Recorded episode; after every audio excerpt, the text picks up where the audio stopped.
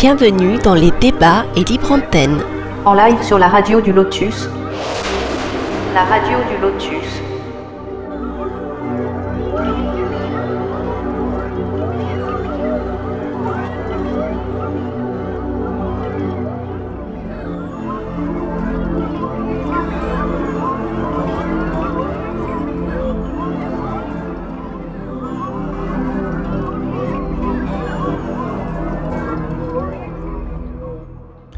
Bonsoir à toutes et à tous, mes amis de la radio du Lotus. Donc ici Mickaël le Lotus avec vous.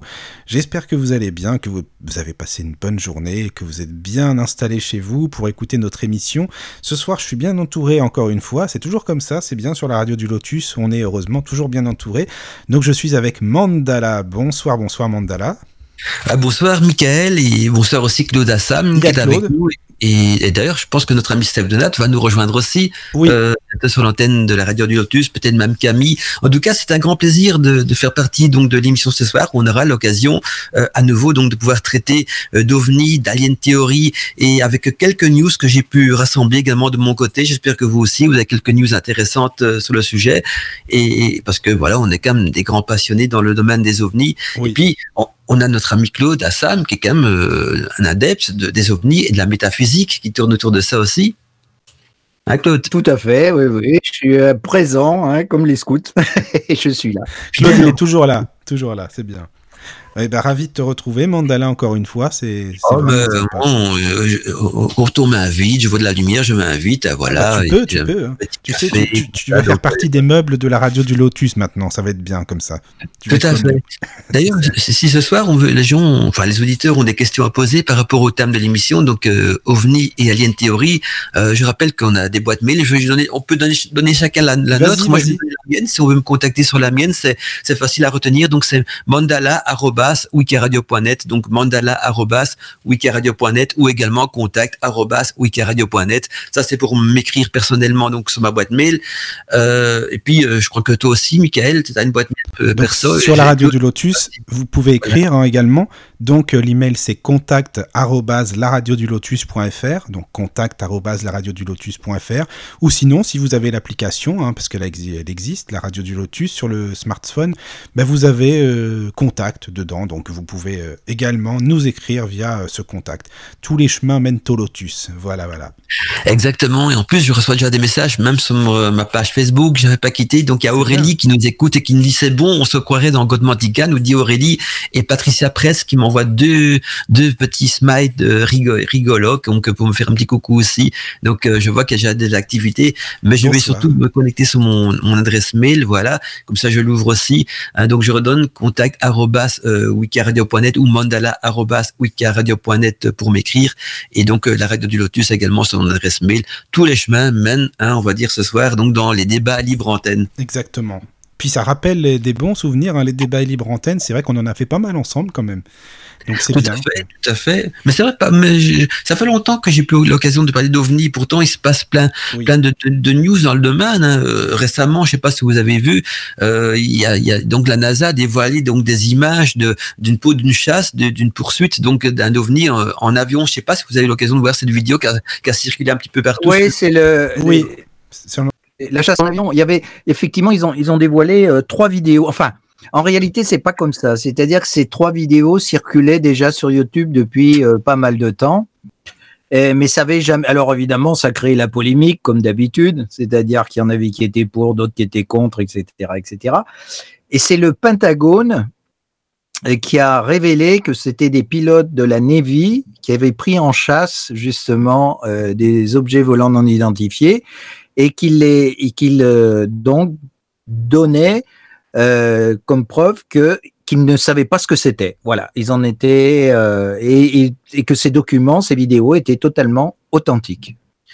Voilà, et puis c'est une source. Ah, D'habitude, on se méfie toujours des sources parce qu'on dit, ouais, c'est peut-être truqué ou quoi que ce soit. Là, c'est quand même le Pentagone. donc, euh, c'est aussi la NASA, mais avec l'autorisation du Pentagone également, euh, parce que c'était donc des vidéos qui étaient classées au départ euh, top secret.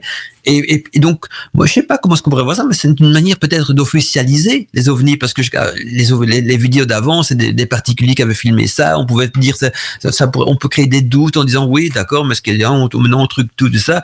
Mais là, quand même, c'est c'est le Pentagone déclasse un truc, le diffuse parce que ça, circulait déjà donc sous le manteau. Ils ont ils ont pratiquement, enfin pour moi en tout cas, officialisé la chose avec l'accord de la NASA aussi en diffusant donc ces trois vidéos d'OVNI filmées donc par des pilotes de chasse qui sont qui sont pas des des, non plus. Donc ils ont vraiment suivi quelque chose. Et puis euh, ce qui déroute toujours, et c'est ça qu'on peut accréditer quand même euh, une, une présence d'OVNI dans tout ça, c'est qu'à un moment donné, donc euh, ça a pris une vitesse que même les, les, chasseurs, donc les pilotes de chasse, dans des avions déjà supersoniques très rapides, n'ont plus su suivre l'objet parce que il allait plus vite que, que ce que la technologie terrestre permettait donc d'acquérir. Oui, puis il y a des objets aussi qui sont très très gros, mais en fait on se demande comment ils se déplacent parce que déjà ils font pas de bruit du tout, on les entend pas hein, du tout du tout, mhm. et ils se déplacent comme s'ils glissaient en fait de gauche à droite, admettons, mais très, même assez lentement. Et on se dit que les, technologies terrestres, bah, on n'est pas encore capable de faire ça, hein. surtout sans bruit, sans rien.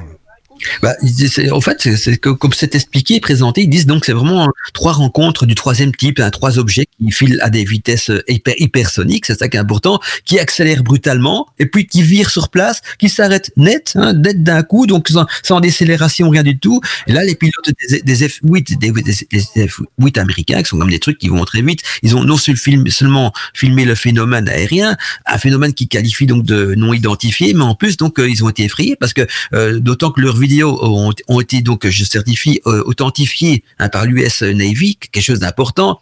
Eh bien, en, septembre dernier, en plus, et donc, euh, et puis donc euh, depuis ce jour-là, on a un document officiel. Je crois que jusqu'à présent, jamais donc il y a eu un, un, département d'État qui a pu officialiser une chasse d'ovnis. Quoi qu'en Belgique, il me semble que là aussi, donc ça a été officialisé quand il y a eu cette fameuse vague d'ovnis. Oui, la vague, ouais, c'est ça, la vague belge, comme ils l'ont appelé. Voilà. Ça a été fait aussi à l'époque en chasse par des pas des avions, je crois que c'est aussi des, F, des F-16, je crois, je sais pas, juste des F-16, alors que là, c'est. Mais après, tu as toujours des contradicteurs, Mandala. Tu as toujours des gens qui diront Oh, mais non, mais c'est pas vrai, de toute façon, ça n'existe pas, et si et ça. Enfin, parce qu'ils n'ont pas envie de croire ça. Ils, sont, ils pensent qu'ils sont les seuls vivants euh, dans l'univers, quoi. Alors que, euh, voilà, ça existe, on le sait très bien. Enfin, c'est pas pour jouer les illuminés ou quoi, hein, mais euh, les ovnis. Pourquoi il y aurait que de la vie sur cette planète? Enfin, logiquement, franchement. Tu vois, donc ça c'est.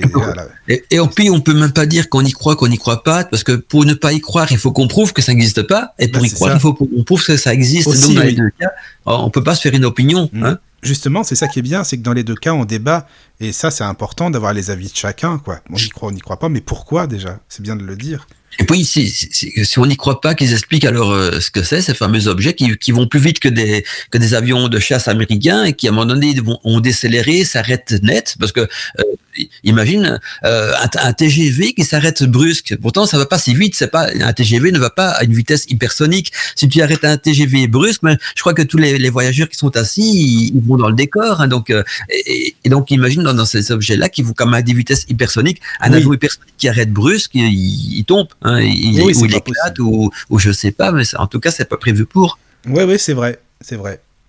Et là, ces objets permettent de le faire. Donc, il n'y a aucune technologie terrienne qui permet d'arriver à des vitesses pareilles et puis de disparaître. Ça a été tellement vite que les avions de chasse, on les ont perdus de vue parce que ça, ça, ça a accéléré, accéléré, accéléré et puis plus, plus rien.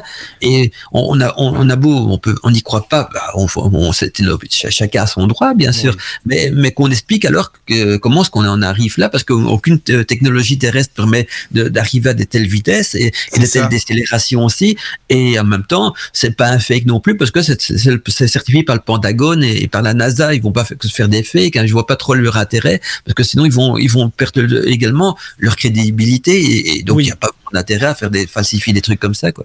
Mais qu'est-ce que vous pensez du fait que, soi-disant, avant ils ne l'auraient pas dit parce qu'ils auraient peur que les gens euh, soient complètement affolés, quoi le, grand débat, c'est le pourquoi hein, de ce bah qu'on nous cache tout ça, parce que des, apparitions d'OVNI, il y en a dans les quatre coins du monde, et puis on, on, je sais pas si on aura l'occasion de reparler aujourd'hui ou pas, mais il y a eu l'affaire Roswell et beaucoup d'autres trucs aussi, et, et, on sent toujours qu'il y a ce, ce, saut du secret.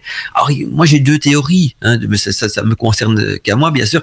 Le saut du secret d'abord parce que derrière tout ça il y a une technologie que chaque gouvernement a envie de s'approprier, parce que le gouvernement qui qui, qui s'approprie cette technologie, admettons qu'à Roswell ils ont trouvé des, des bris d'un d'un objet volant non identifié, qui, qui prennent la technologie et qu'ils en font des, armes, des vaisseaux, peu importe, mais ils seront déjà une, ils seront déjà une puissance supérieure au, reste du monde. Et puis, il y a une autre région, une autre région, je veux dire plutôt une raison hein, qui pourrait créer le chaos sur Terre, ce sont les religions. Hein. Beaucoup de religions pensent que, euh, en bonne cause ou pas, qu'on est la seule planète que, où Dieu aurait créé la vie. Et si un jour on prouve qu'il y a de la vie ailleurs, bah, ça peut, ça peut créer, des révolutions parce que ça, c'est des choses que peut-être certaines personnes auraient du mal à, admettre hein, devant l'évidence même. Je pense. Et, puis, dire que Dieu euh, a créé la vie que sur la terre, euh, ça reste à prouver aussi parce que nulle part dans aucun écrit religieux, il n'a pas écrit qu'il n'a pas créé, la vie ailleurs. Hein. Mais tu sais que même dans les textes sacrés, tu as raison de le dire, souvent, même ils le disent, ils parlent des Elohim, ils parlent des,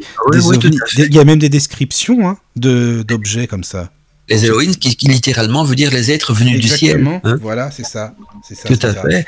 Et, et, donc, et, aucune religion, aucune Bible ou peu importe écrit religieux ne dit que Dieu n'a pas créé la vie ailleurs. On dit que Dieu a créé la vie, point barre. Mais euh, oui, il a créé la vie sur terre. On parle de cette partie-là, mais il n'a jamais dit. Par contre, ailleurs, j'ai rien fait du tout, parce que c'est pourquoi est-ce qu'il a mis autant de planètes dans l'univers s'il n'aurait pas euh, créé de la vie ailleurs? Parce que il aurait pu juste mettre des planètes autour de la Terre pour faire des étoiles, pas plus. Oui.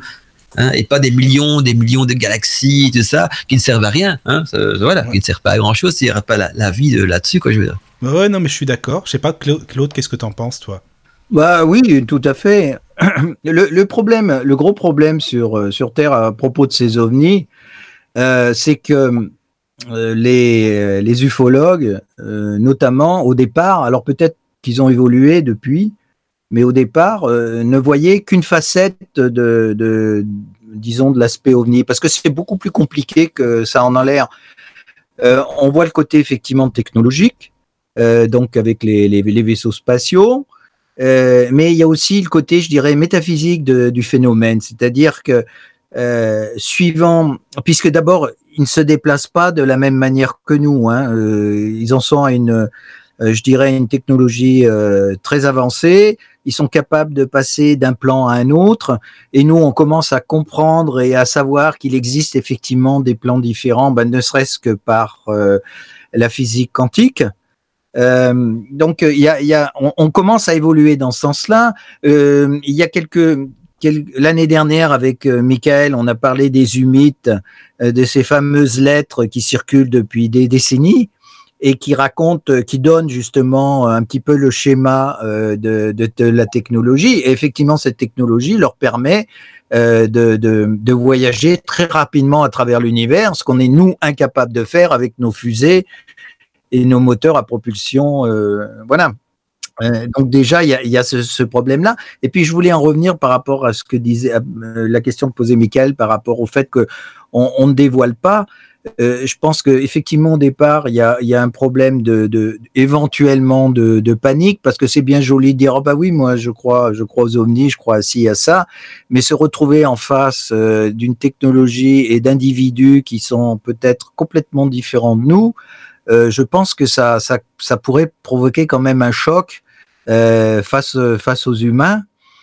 Et ensuite, euh, ils se sont servis par la rétro-ingénierie euh, de la technologie alien, donc à cause de, de bon, grâce à Roswell notamment, euh, pour essayer eux-mêmes de construire des, des engins, des vaisseaux euh, qui, euh, qui peuvent avoir euh, des fonctions beaucoup plus intéressantes et supérieures à ce qu'on connaît actuellement sur Terre. Mais Claude, justement, tu as raison, j'allais y venir. En fait, Roswell, enfin, est-ce que vous, franchement, vous croyez que en 150 ans, il y a, je sais pas moi, bon, il y a plein d'inventions, je suis d'accord, mais le micro par exemple, tout ce qui est laser et tout ça, enfin, ça a bien euh, été tiré de quelque part. Je dis pas que l'homme il sait rien faire, c'est pas là le problème, mais je sais qu'il y a, enfin moi je le crois. Après on n'y croit pas que à Roosevelt ils ont pris aussi certaines technologies pour aussi euh, comprendre comment ça fonctionne, comme le laser, euh, comme voilà eh ben, beaucoup de choses. Si tu veux, d'après d'anciens d'anciens d'anciens écrits à l'époque. qui ont fuité. normalement, la, première technologie qui, est, qui, qui, a fait un petit peu basculer et accélérer le mouvement, c'est le transistor. C'est à partir de là euh, parce que nous, on en était toujours à la lampe. Oui, c'est ça, euh, exactement. J'avais hein, entendu ça. Départ, voilà, on avait des amplis à lampe, on avait des émetteurs à lampe, etc., etc. Et le transistor est arrivé sur le marché. Mais ce transistor, il n'est pas arrivé comme ça par invention. L'homme est incapable d'inventer en réalité. Il est capable de, de effectivement de, de, faire évoluer la technologie et de, de euh, voilà d'avancer euh, par rapport, euh, bah, disons, à la recherche, au calcul, etc. Mais il n'a pas l'esprit vraiment d'invention. Donc, ils sont partis et la, la rétro-ingénierie leur a permis justement face, parce qu'il n'y a pas que Roswell hein, qui sait où il y a eu des crashs. Il y en a eu un petit peu sur toute la planète. Donc euh, c'est des, c'est des, de la technologie qui a été récupérée. C'est ça. Euh, voilà, et qui a été utilisée. Le résultat, c'est que c'est grâce à ça, on a maintenant les écrans plats, on a les, téléphones portables, etc. C'est, pas, ça n'a pas été inventé, ça a été, euh, disons, amélioré par rapport à une technologie qui a été euh, utilisé, qui a été euh, recherché, savoir comment ça fonctionnait, etc. Et on l'a mis un petit peu à notre sauce aussi. Résultat des courses, c'est pour ça que l'évolution a été hyper rapide dans le, euh, disons, dans, dans, dans, très peu de temps, très bah, peu de temps, ça, en quelques décennies. Oui, voilà. Je sais pas si vous aviez lu un bouquin, bah justement, tu parlais de, de, la fuite, Claude, là, les gens qui ont parlé de Kenneth Arnold c'est euh, celui qui a bossé là-dessus, justement, qui était militaire et qui a fait un bouquin, euh, justement, sur le Roswell, comment ça s'est passé, ce qu'ils ont récupéré.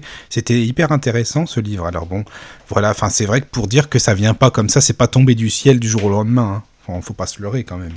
Il y, a, y, a, deux théories à ce niveau-là, justement. Oui. Euh, parce que je, suis un petit peu fan, je vous le cache pas, de, la fameuse série, donc euh, Alien Theory. Et dans, ces deux théories, euh, la, première, c'est que on, dit que ce serait peut-être des, des, aliens qui nous auraient soufflé, donc euh, la composition et la création du transistor par, des voies peut-être télépathiques ou peu importe. Idem pour le premier voyage sur la Lune. Hein, on, prétend qu'il y a eu des, des surhommes, que le, créateur de ça, l'ingénieur, était une sorte de surhomme qui disait toujours inspiré du ciel ou, ou, ou par de l'intuition. Et donc il y aurait une sorte d'inspiration, euh, on va pas dire peut-être divine dans ce cas-là, mais extraterrestre, et l'autre euh, l'autre mouvement qui dit que ce sont justement des artefacts, des, des, des, des fragments de d'objets volants non identifiés, comme le cas Roswell par exemple, qui nous a permis donc d'étudier, de, de recréer euh, cette technologie. Mais moi j'ai envie plutôt d'analyser le, le, le, le, domaine d'une autre manière. Vous allez voir, c'est encore beaucoup plus étrange si on va dans un autre sens.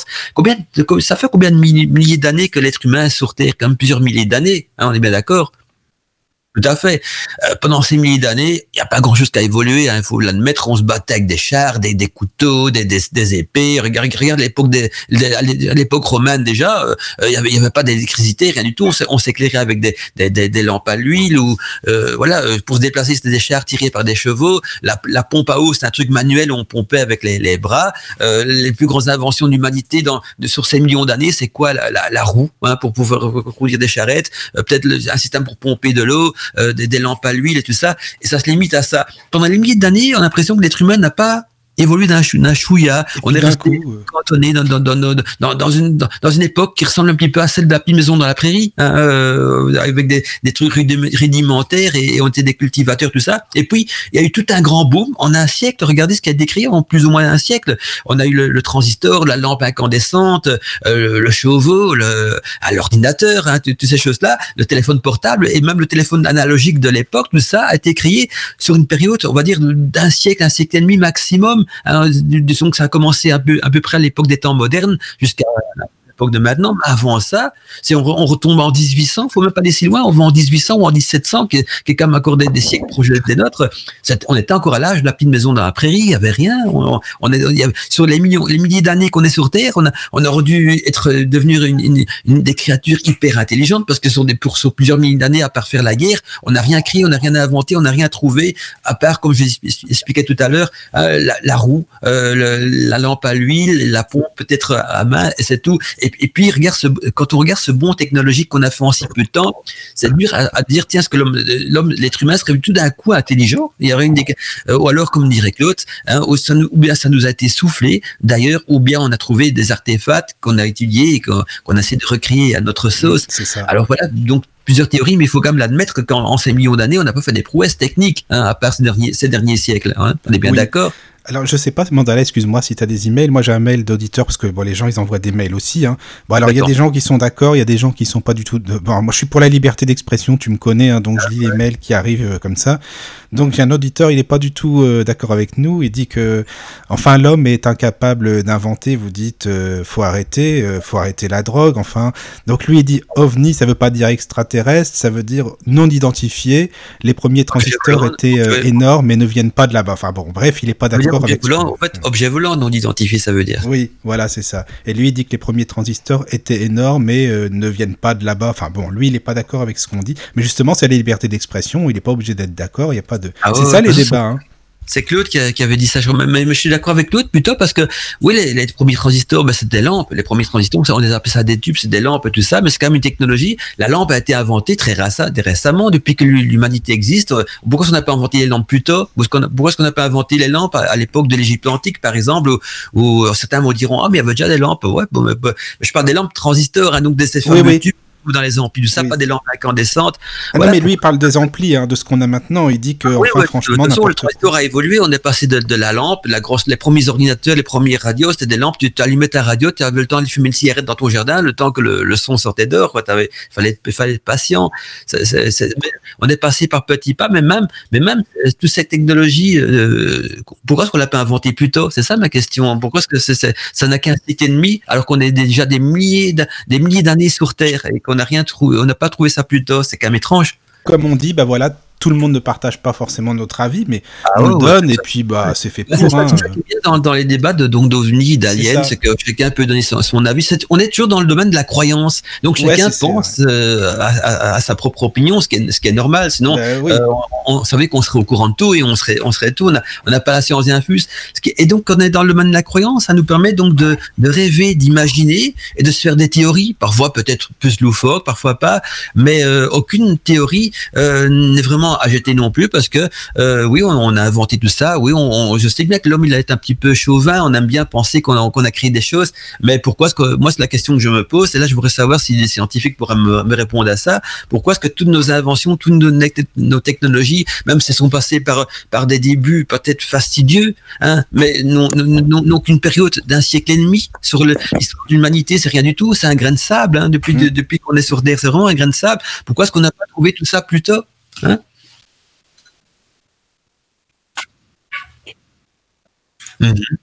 Et tu as des avis différents complètement différents et voilà bon moi je sais que là il y a une auditrice Livy bah, que je salue bonsoir c'est une auditrice fidèle qui dit mhm. euh, je trouve ça dommage euh, ou de de dire que les hommes ne sont pas capables d'inventer et je trouve ça dommage je suis pas d'accord avec ça bah voilà donc euh, bah ouais, mais bah, bah, moi, ils sont capables d'inventer, mais mais pas des grands trucs. Euh, quand, moi, moi, je voudrais savoir quelles sont les grandes inventions. je, me, moi, je me rappelle quand j'étais à l'école primaire, j'étais tout tout jeune euh, en classe, et le prof il me met une une, une, ligne du temps au tableau. Donc c'est un cours d'histoire, mais à l'école primaire, hein, je dois avoir quoi, 8 9 ans.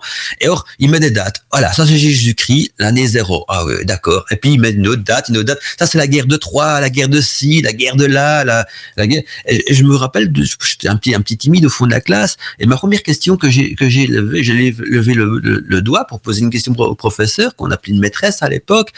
Et c'était juste pour demander, mais si je comprends bien, l'histoire de l'humanité, c'est, rien que des guerres. Il y a rien d'autre que des guerres dans l'histoire de l'humanité. Que le prof était même un petit peu gêné de, à essayer de trouver des autres trucs intéressants à dire, mais elle n'a pas trouvé grand chose, hein, un truc spectaculaire et tout ça. Euh, et, donc euh, voilà. Et même même maintenant encore, euh, je dis la, science et, les hommes.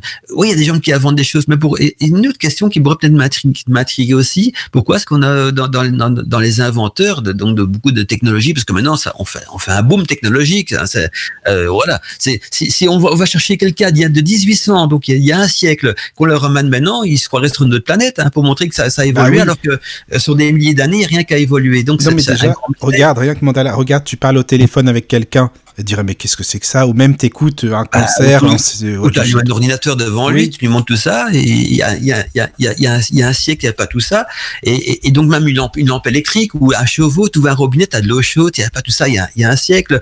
Alors euh, moi je dis pas que je dis pas que c'est pas l'homme qui l'a inventé, moi je, moi je parle plutôt de la théorie, l'homme l'a inventé, mais a été inspiré par quelque chose.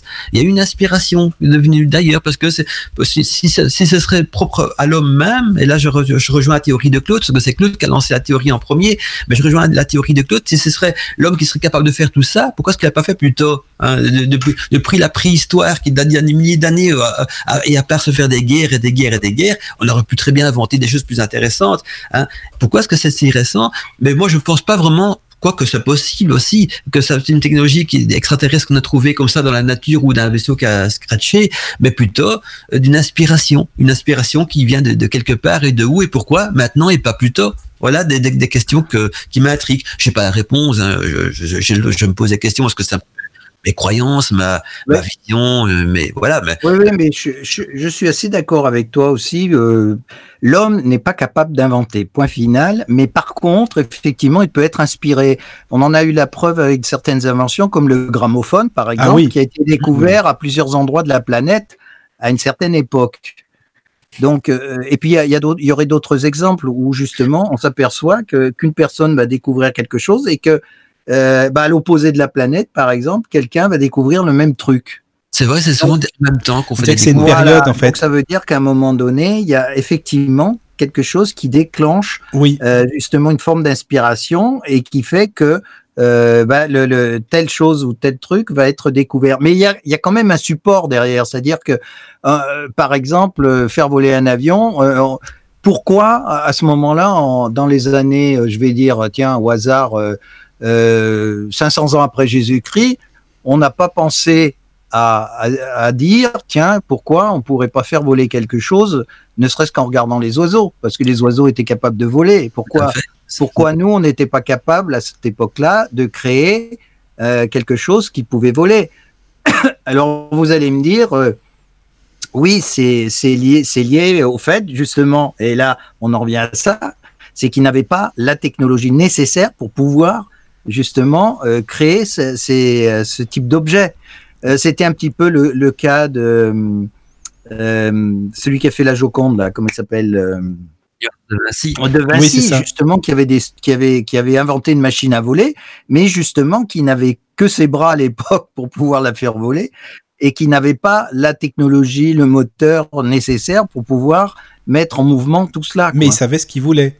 Il le voulait quand même. voulait au départ. C'est ça. Euh, Regardez, même à l'époque de Christophe Colomb, on pensait que la Terre était plate. Quand Christophe Colomb disait qu'il allait faire le tour du monde, euh, enfin, au départ, il pensait même pas faire le tour du monde. Il pensait rejoindre un autre continent, en passant par des, raccourcis. Et à l'époque, il y a beaucoup de gens qui pensaient que la Terre était plate. Encore, pourtant, l'être humain à cette époque-là existait déjà depuis des milliers d'années. Hein, c'est pas. Mais attends, mais Mandela, tu sais qu'il y en a. Excuse-moi, il y a des gens qui pensent encore que la Terre est plate. Hein, tu sais. Hein. Ah, oui, je t'assure, j'ai entendu ça. Non, mais sans déconner. Hein. donc chacun croit ce qu'il veut. Je dis même ceux qui croyaient que la Terre est plate, c'est leur choix. ah, on a une bonne nouvelle. Il y a Steph Donat qui vient de nous rejoindre. Ah, salut Steph. Un petit, nous a fait un petit coucou pour dire qu'il est là. Excuse-nous, hein, Steph, on était en grande conversation. Salut Steph, et, content de te retrouver donc dans, les débats libre antenne. Comment vas-tu? Ça va, et vous, ça va? Ça fait bien ta voix aussi. J'ai enfin trouvé le lien, j'étais perdu. Ah bah voilà, tu vois, c'est pour ça que je te l'ai envoyé. J'avais le mauvais navigateur, je l'ai mis sur un navigateur, mais pas sur l'autre. Alors je comprenais plus. En fait, j'ai dit, ah, ah bah, j'ai dû le mettre sur l'autre. Bon bah t'es là, donc c'est bon, c'est parfait. Caverne, hein, vous savez, caverne du, fin fond de la Corrèze, là, il est, il est enfin, au milieu des champs. Voilà. Bien, bah bienvenue dans l'utilisation, Steph. Mm. Ben, oui, merci. Alors tu vois, Steph, il y a du pour et du contre. Toi, qu'est-ce que t'en penses des inventions? Tu dis que l'homme, euh, il n'y a pas si longtemps que ça qu'il invente. Est-ce qu'il a été aidé par des forces ou par des, des, des, technologies ou quoi? Qu'est-ce que tu en penses? Qui, euh, Moi? Oui, par rapport à ça, oui. Au fait ah, que l'homme, il a inventé. Euh, c'est pas évident, alors, parce que maintenant, en plus, on a la génétique qui vient à notre secours, puisque en fait, il y a plein d'explications qui, qui sont troublantes, qui disent qu'en fait, l'homme aurait à peu près une existence de 40 000 ans et les, les, les hominidés correspondants, euh, apparemment, on peut pas en descendre. Donc, ça veut dire que c'est très grotesque. Alors, il y a la théorie des nouveaux euh, éphéméristes qui disent qu'en fait, bon, on serait conçu, euh, on aurait été conçu par des, des, des, des, gens venus d'un autre euh, univers euh, donc voilà, bon, alors déjà, c'est la première chose. Alors, la connaissance, est-ce que c'est la nôtre? Est-ce qu'elle nous a été inculquée? Est-ce que. Parce qu'on a retrouvé, euh, c'est au, au, Pérou, euh, des constructions faites. Euh, c'est du béton, en fait. Oui, c'est ça, c'est au Pérou. oui, c'est ça. Voilà, donc en fait, bon, il est évident que, bon, c'est probablement pas pour moi la, la première civilisation. Hein, notre civilisation, elle a quoi? Là au, mieux 5000 ans. Euh, et euh, avant, il y avait, euh, bon, si l'homme a un ou deux millions d'années, puisque les, les scientifiques sont pas d'accord entre eux, ça veut dire qu'il y, a eu donc d'autres civilisations. Donc, on peut en placer beaucoup hein, de, civilisations de 5000 ans dans, dans 2 millions d'années. Donc, je pense que de toute façon, là, ça évolue, c'est jamais la même chose. Et la, science, en fait, ben, elle évolue en fonction de, beaucoup de paramètres. Déjà, la, la, technologie qui nous aide beaucoup. Alors c'est vrai que la technologie elle a fait un gros bond à partir des années 50 parce que le il y a eu le comment dire une espèce de avec la guerre ça les guerres font beaucoup avancer en fait la technologie hein. on fait beaucoup de recherches dans ces cas-là et malheureusement aussi euh, bon, ça tue beaucoup de gens mais, mais aussi on a on a des évolutions technologiques. Alors il est possible d'ailleurs que puisque j'ai entendu la, semaine dernière que les, Russes avaient euh, euh, une euh, comment dire une, une fusée euh, atomique qui, qui irait à, à Mach 10, donc ce qui est colossal. Ce qui veut dire que la, technologie avancée existe. Il y a des scientifiques qui la trouvent, mais on la, on la divulgue pas nécessairement. On la garde comme avancée technologique par rapport aux, aux autres, comment dire, à des pays plutôt belliqueux, hein, puisque on voit bien que ça bouge un peu sur certains aspects religieux ou, ethniques. Donc, euh, je pense que la, la technologie, l'humain arrive à l'avoir, mais il faut le temps pour que ça, pour y arriver. Ce qui est dommage, quand on a des belles inventions comme ça, c'est toujours détourné pour la guerre, tu vois. On, on invente des fusées ah, on invente des objets, tout ça. C'est toujours comme tu, j'aime bien cette phrase que tu as dit, Steph, c'est que c'est les guerres qui font parfois avancer la technologie. Comme, comme on dit à ce moment-là, l'homme, il va passer plus de temps à réfléchir comment tuer euh, son prochain, un autre être humain, plutôt que de dire, tiens, euh, il faudrait qu'on fasse bouger les choses pour guérir des gens, par exemple, pour euh, embellir le monde, pour rendre euh, la vie meilleure. Et, et encore un, truc qui est intriguant aussi et qui va un petit peu dans le sens de tout ça, c'est que l'être humain euh, a besoin d'être éduqué, il a besoin d'être pris en main, d'être pris en charge et d'avoir un apprentissage. On peut prendre l'exemple quand on, a déjà eu l'occasion de traiter avec Steve Nat de, de, ces fameux entre guillemets hommes sauvages, des hommes qui ont été élevés dans la nature par des animaux et tout ça, qui n'ont absolument rien de nous, ils ne parlent pas, ils poussent des cris, ils marchent à quatre pattes et tout ça parce que ils n'ont pas eu cette éducation et donc la science n'est pas ne fait pas partie de notre instinct. Donc euh, si maintenant on devrait euh, sur une île déserte élevé par des loups, par des singes ou quoi que ce soit, on se comporterait comme eux, on se prendrait même peut-être pour un, des singes, on se prendrait même pour une créature comme les leurs parce que on aurait été éduqué par une autre espèce et donc on fonctionnerait de la même manière que cette espèce-là. Et donc c'est important aussi de se rendre compte que l'homme il a besoin d'être éduqué, il a besoin d'avoir un apprentissage, on a besoin de, lui mettre des, des notions en tête pour qu'il arrive euh, peut-être à, perfectionner des choses, à créer ou à avoir cette intuition. Et donc, euh, est-ce qu'on peut dire on est une créature intelligente? Oui, quand on est élevé par des hommes, mais si on prend un être humain bébé qui serait volé par des singes, par des loups, qui serait élevé dans la nature, il aurait la même intelligence que le loup, que le, que le chimpanzé ou peu importe, ni plus ni moins. Donc c'est encore un, mystère aussi qu'on pourrait dire. Donc, on, s'auto-éducte en nous-mêmes. La transmission des, informations se fait par, par éducation, par transfert de connaissances et pas par transfert euh, d'instinct ou quoi que ce soit. Oui, l'évolution, l'intelligence, elle n'est pas innée. Hein. ça a été souvent, c'est vrai. Hein. Regarde Tarzan, c'était un mythe du, du, début du siècle, mais bon, hein, et, puis l'évolution darwinienne, il se pose la question, mais c'est évident, c'est pas inné. On voit bien d'ailleurs les, jeunes qui naissent, bon, et eh ben, ils savent pas de, façon innée plein de choses, donc euh, qui, qui, peuvent nous paraître évidents. En fait, c'est l'expérience qui, qui, qui fait euh, évoluer l'humanité, quoi et l'éducation qui, qui, est avec aussi. Quoi. Depuis, oui, depuis l'école est devenue obligatoire, ça a changé beaucoup de choses également à ce niveau-là. Hmm. Oui, puis c'est vrai, comme tu disais, Mandala, malheureusement, l'homme, c'est là qu'on voit comment il est exactement. Il s'en sert pour la guerre, il s'en sert pour des, tout ce qui est destructeur, et ça, c'est bien dommage, quoi, parce que c'est là qu'on voit qu'il a envie de, il détruit sa propre planète. En fin de compte, il se détruit lui-même, quoi. Et c'est ça qui, on, a l'impression qu'il dépense plus d'énergie à, détruire qu'à construire, parce que euh, ce que dit, et je suis d'accord avec lui à 100%, c'est dans les grandes, dans les guerres que les, les plus grosses inventions ont vu le jour. Et donc, et donc, ça veut dire qu'en dehors de ça, il s'en fout. Il, vit un petit peu comme euh, comme, comme, comme au club Met. Il, vit, il vit donc comme la cigale. Et donc, il y a que quand il a l'occasion de détruire, de, se battre ou de, se défendre contre les autres que là, euh, son, son, cerveau se mettra à fonctionner. Donc, euh, on peut redire l'homme est un guerrier alors ou je ne sais pas. Alors que nous, enfin moi je suis quand même en quête spirituelle, donc j'ai du mal avec tout ça. Hein, et, mm. chaque fois qu'on entend qu'une nouvelle invention, même le drone, tout ça qui va détourner donc à, des armes nucléaires ou, ou, militaires même quoi que ce soit, chaque fois qu'on a une invention, ça, ça, tombe dans le domaine militaire. Pourquoi? Est-ce qu'on dirait pas, tiens, on a trouvé une invention qui va permettre à l'humanité d'aller beaucoup mieux, d'être plus heureuse, d'avoir beaucoup plus de facilité, de vivre dans un monde meilleur. On, non, et puis il suffit, il suffit, il suffit même pas de penser à la science. Regardez les budgets que nos gouvernements, nos gouvernements, les gouvernements distribuent. C'est souvent l'armée qui a le plus gros pactole, ah, hein, oui, c'est sûr. le plus gros du gâteau. Hein. Les hôpitaux, les infirmières, les, hein, ces gens-là, euh, ils, ils, sont, ils sont plus que les miettes, mais le, l'État euh, a du mal à financer des, des, des, des, hôpitaux, des, des, des, ou, ou, remonter le salaire des infirmières, ou, ou, ou, financer même la recherche médicale. Mais par contre, quand c'est pour acheter des, des nouveaux avions, des nouveaux navires de guerre ou quoi que ce soit, là, il y a de l'argent qui tombe du ciel directement. Donc euh, c'est bien une preuve que, l'être humain, il, y, a, il y a ce côté combattant. On pourrait, on pourrait dire, c'est pour ceux qui sont fans de Star Trek, on est, on est des clingons, hein, on finit pas le ah, penser. Ah, tu es fan, Mandala. Oui, oui, tu aimes ah, bien. Ah bah oui, donc euh, euh, on, on, fait toujours passer les clingons pour des guerriers, mais je pense qu'on n'est on pas mieux. Hein.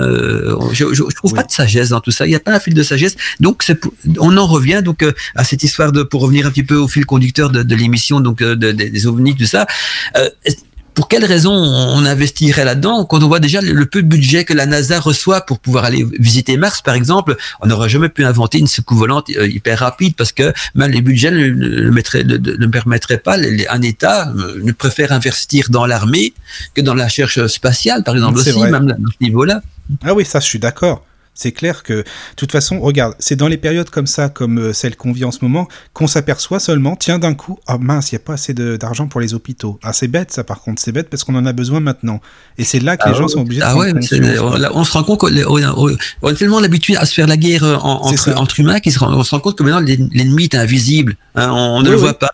Et on n'a qu'une arme pour se battre, de, pour se défendre, je même de, contre cet ennemi-là, parce que on a inventé des, des, missiles qui vont à Mach, je sais pas combien, des, des, mitraillettes, des bombes atomiques, des trucs comme ça, et on n'a pas, on a été fichu d'inventer un truc qui nous protège contre un, un, ennemi invisible qui fait autant de dégâts hein, qu'une qu'une guerre, et parce que euh, c'était pas dans la priorité donc euh, de l'espèce humaine. Oui, c'est vrai. Alors j'ai un petit message, excusez-moi, pour tout le monde, là, de, de la part de Doudjacker. Déjà, bonsoir Doudjacker. Ah, Jacker. Voilà, bonsoir les amis. Donc, euh, Michael, Mandala, Claude, Steph. Donc, ce soir, je navigue en eau trouble pour trouver le lien, mais je vous ai trouvé, donc maintenant, je vous écoute depuis euh, un, bon petit bout de temps, depuis une demi-heure. Je vous écoute avec grand plaisir dans ce débat et libre antenne. Bisous magiques à tous. Ben, bisous à toi, Doudjacker, et bienvenue. Euh, bah, Jacker, juste, bah, si tu veux trouver le lien facilement, un conseil, bah, tu peux télécharger l'application euh, sur la radio du Lotus sur smartphone, comme ça tu seras tranquille. Tu as juste à cliquer, tu peux écouter et nous écrire aussi.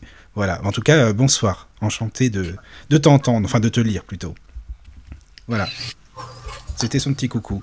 J'ai trouvé, tiens, parlant de, des grands titres justement qui tournent autour des, des, des ovnis, des, des, aliens, tout ça, j'ai trouvé un autre titre, je sais pas si, si Steph ou Claude s'est intéressé au sujet, ou même toi, Michael, c'est au fait que la, NASA cacherait-elle donc des traces de vie sur Mars, qu'ils auraient ah, déjà entendu, des traces de vie sur Mars et qu'on nous les cacherait. Vous en pensez quoi? Bah, je bah, pense. Écoute, il y a, y, a, y a énormément justement de, de, de documents là-dessus. Alors, il y a peut-être des fake news, hein, puisque c'est à la mode.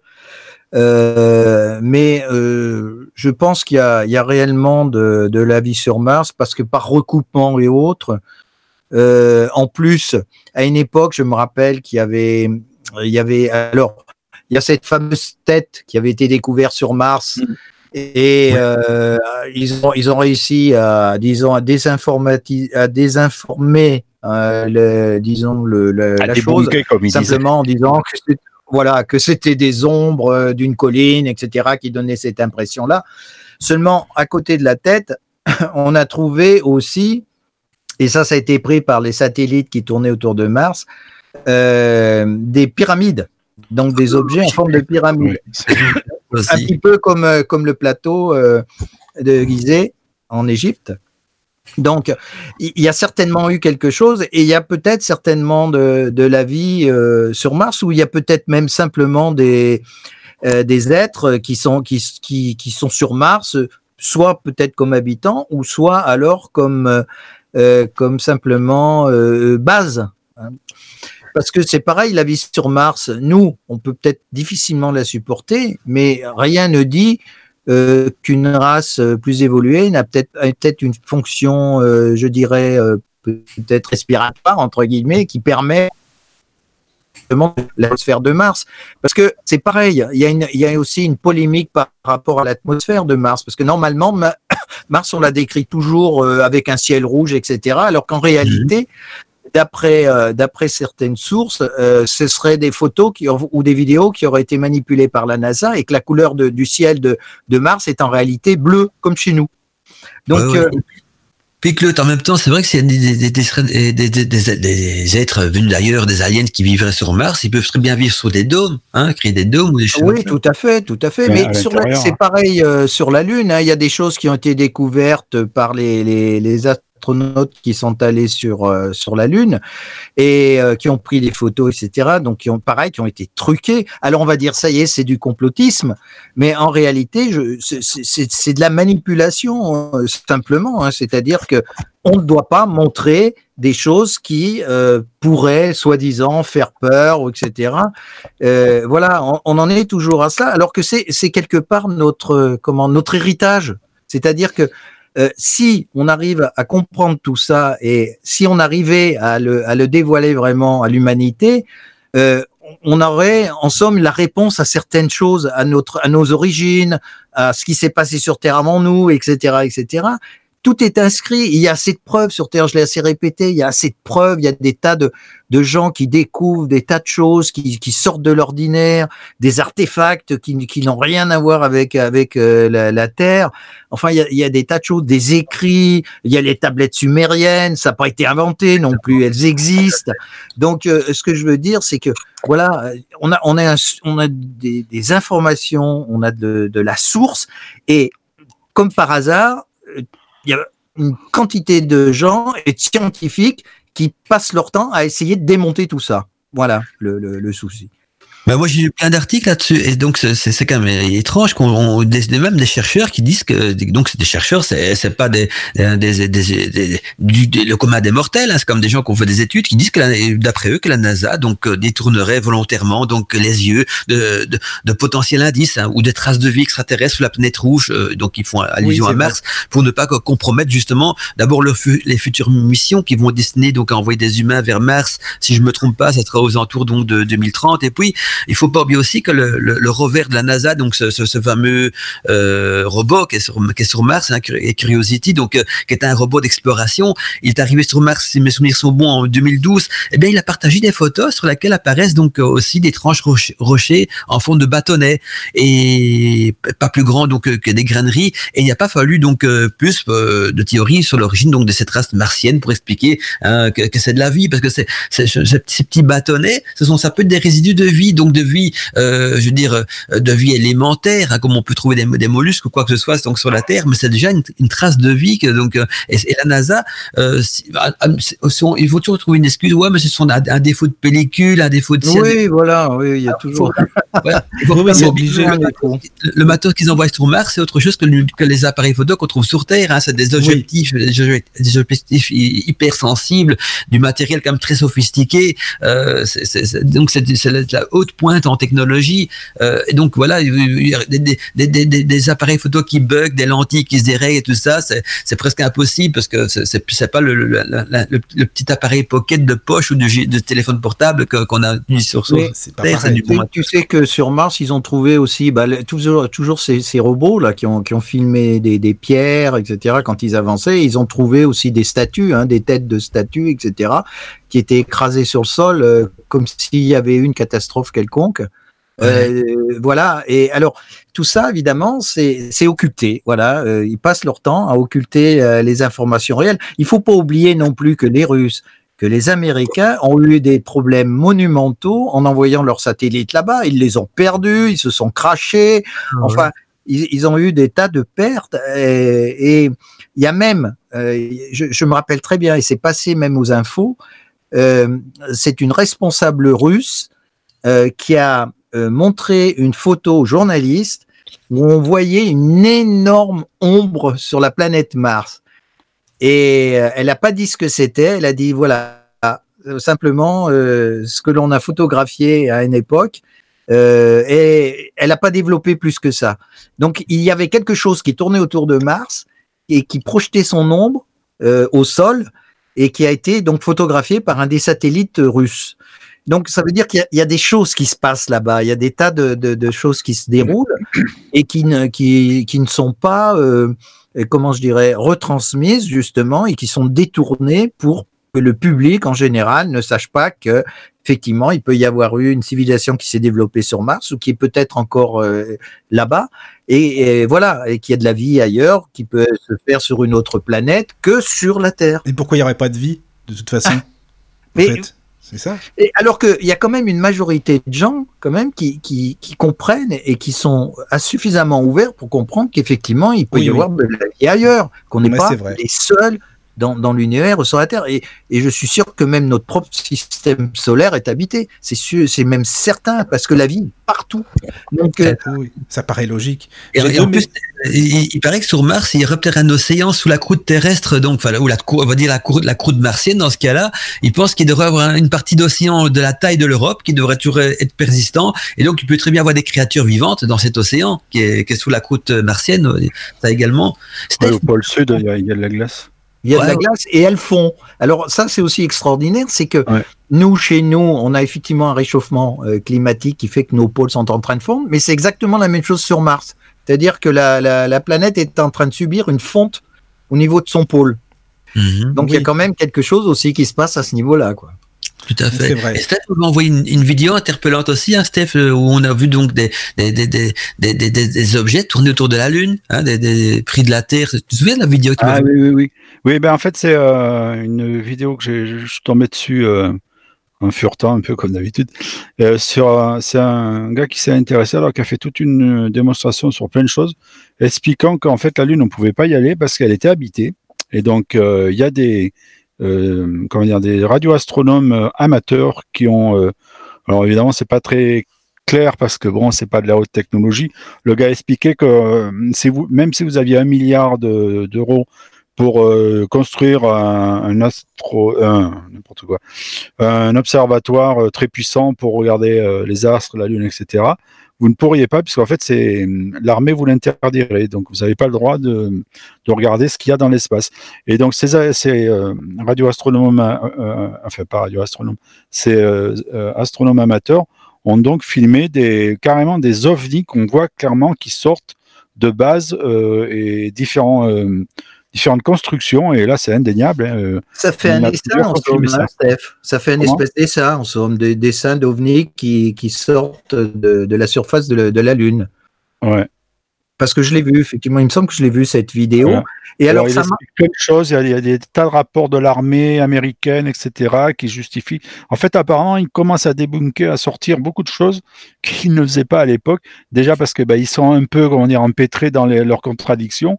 On arrive sans arrêt à leur mettre le nez dessus, ne serait-ce que sur Mars, il y a des, amateurs qui ont pris des photos euh, qui étaient publiées, puis qui ont, dit, mais regardez là, qu'est-ce que c'est Ça ressemble à un lézard. Regardez là, c'est une, ombre, on voit clairement une femme avec un, une longue djellaba noire. Euh, euh, c'est flou, mais on la voit quand même. Et il y a plein de choses comme ça. Alors les gens arrivent progressivement à, à les forcer à dire des choses. J'ai deux réactions d'auditeurs, en fait. Alors déjà, il y a Christophe. Bonsoir Christophe. Euh, donc il nous dit Christophe Fox, bonsoir Michael et à tous les intervenants, je vous écoute avec une grande attention, c'est très intéressant, merci beaucoup. Donc Christophe. Ben, merci Christophe. Donc, euh, oui, merci. C'est sympa. Alors une, autre, un autre mail. Par contre c'est plus une question pour nous tous, alors donc de la part de Lévi, la culture pour vous, elle demande est-ce que c'est une invention? Donc ça veut dire j'imagine la littérature, la musique. La culture, faut voir qu'est-ce qu'est-ce qu'elles sont les... Parce qu'après elle écrit euh, comment faire par exemple pour les Égyptiens, donc comment faire de la nourriture pour ceux qui ont construit les pyramides 1874 pour les semi-conducteurs? Voilà, c'est son mail, je vous le dis. Vous... prenez ou vous me dites ce que vous en pensez.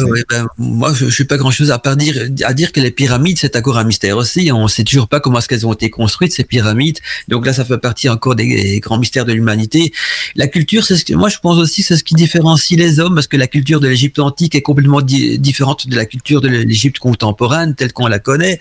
Euh, même en Europe, hein, quand on regarde les différents pays qui y a en Europe, euh, il y a déjà des différentes de culture. Même entre la France et la Belgique, on voit déjà des petites différences aussi. Euh, et donc, la culture, ça, fait partie, c'est propre à la personnalité humaine, mais il faut pas mélanger la science et la culture. La culture a toujours été euh, propice. Il y a eu la, culture romaine qui a envahi l'Europe également, puis euh, il y a eu les, nazis qui ont voulu imposer leurs idées aussi. Donc, tout dépend un petit peu des les valeurs qu'on met derrière le terme culture. Par contre, les pyramides égyptiennes et beaucoup d'inventions égyptiennes, parce que, enfin, en tout cas, des, monuments. Hein, quand je parle d'invention, j'en ai sur les monuments. On sait même pas de quelle manière ça a été inventé. Ce sont des, des, des parfois des, des, rochers de la taille d'une maison euh, qui sont entassés les unes sur les autres, les uns sur les autres, et à travers ces rochers, on n'arrive même pas à glisser donc un papier aussi fin que du papier à cigarette pour montrer comme ça ah, bien calculé, bien poli, tout ça, euh, poncé, tout, beaucoup tout ça en boîte.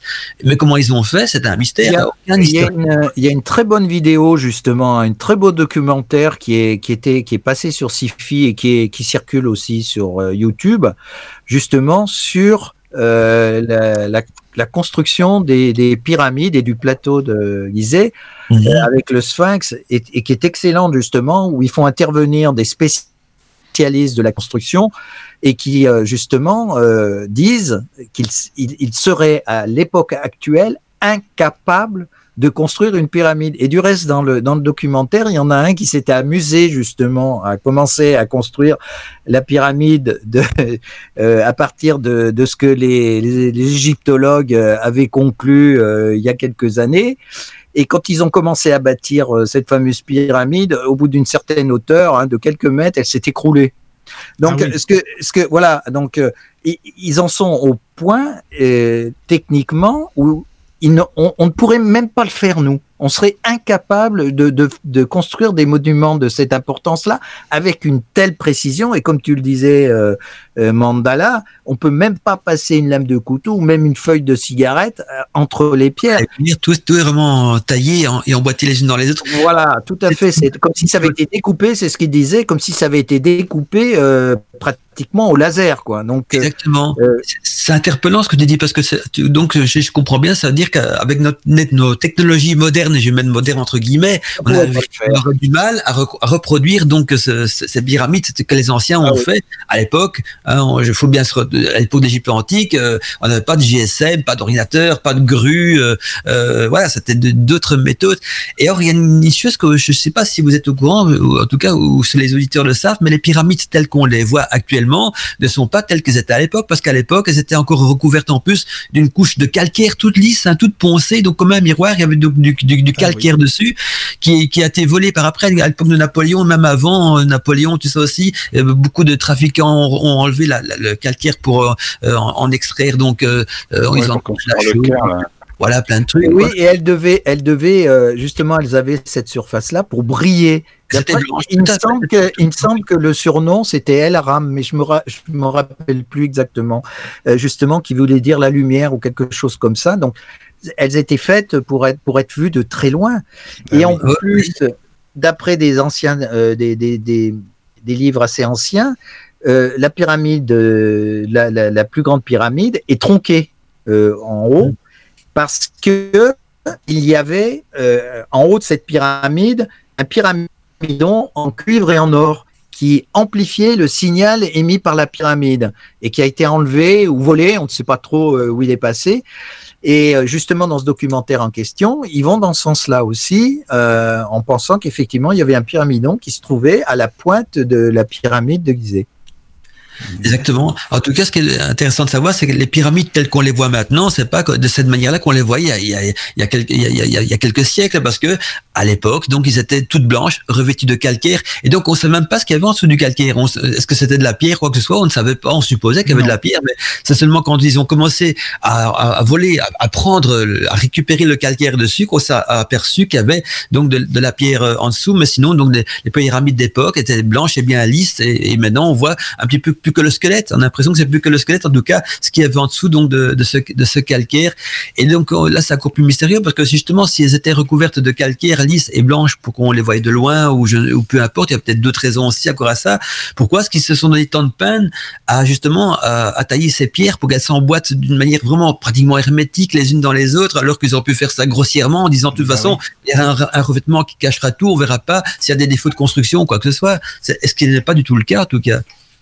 Attends, ça peut pas être construit comme ça, euh, bah là, du jour au lendemain. Il faudrait des tonnes et des tonnes d'ouvriers. Même maintenant, je veux dire, il en faudrait des ouvriers. Et puis, hein. attends, attends, c'est qu'il n'y a pas la pyramide. On connaît, nous, les pyramides d'Égypte, mais euh, récemment, ils se sont aperçus en Chine qu'il y avait exactement des pyramides euh, par satellite, ils les ont découvertes tout simplement pourquoi? Parce qu'elles sont recouvertes par de la végétation, des arbres, etc. La nature a pris le dessus et les a recouverts.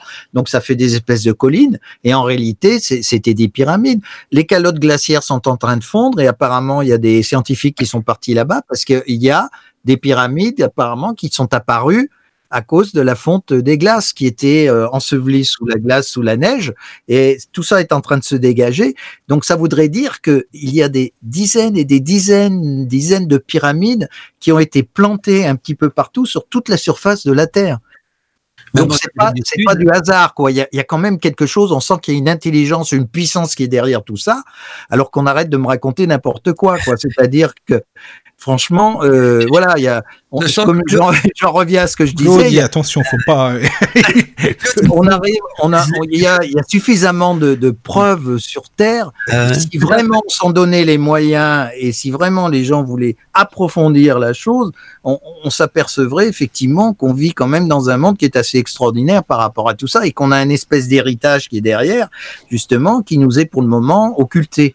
Bah oui. on, sent, que Claude est un ufologue convaincu. Ah oui, c'est vrai. C'est vrai, c'est vrai. Et puis Claude, tu as oublié aussi l'Amérique du Sud. Là aussi, on a trouvé beaucoup de, de, de, constructions pyramidiques. Oui, oui, oui, tout à fait. tu as raison. Donc euh, c'est vraiment dans, dans, les quatre coins, dans quatre coins du monde. De nouveau, à une époque où, les, où ces différents peuplades se connaissaient pas. Hein, on, ce qu'on dit toujours, quand il y a une invention qui apparaît sur Terre, automatiquement sur l'autre bout du monde, elle apparaît aussi. Et là, à l'époque, euh, on va dire les, les, Mayas, les Incas, les Égyptiens, euh, les Chinois, ils se connaissaient pas. Ils vivaient chacun de leur côté. Il n'y avait pas d'avion qui circulait d'un pays à l'autre, ni de bateau, parce que euh, on savait même pas que la Terre était ronde encore à l'époque. Enfin, certains ne savaient pas en tout cas que la Terre était ronde. Et donc, ils auraient pas dit, tiens, je passe mes plans de ma pyramide, toi, tu peux faire le même modèle, là, et tu as fait la comment ben, On a fait comme ci, comme ça, comme ça. Non, il n'y avait pas de communication entre ces. pas, non.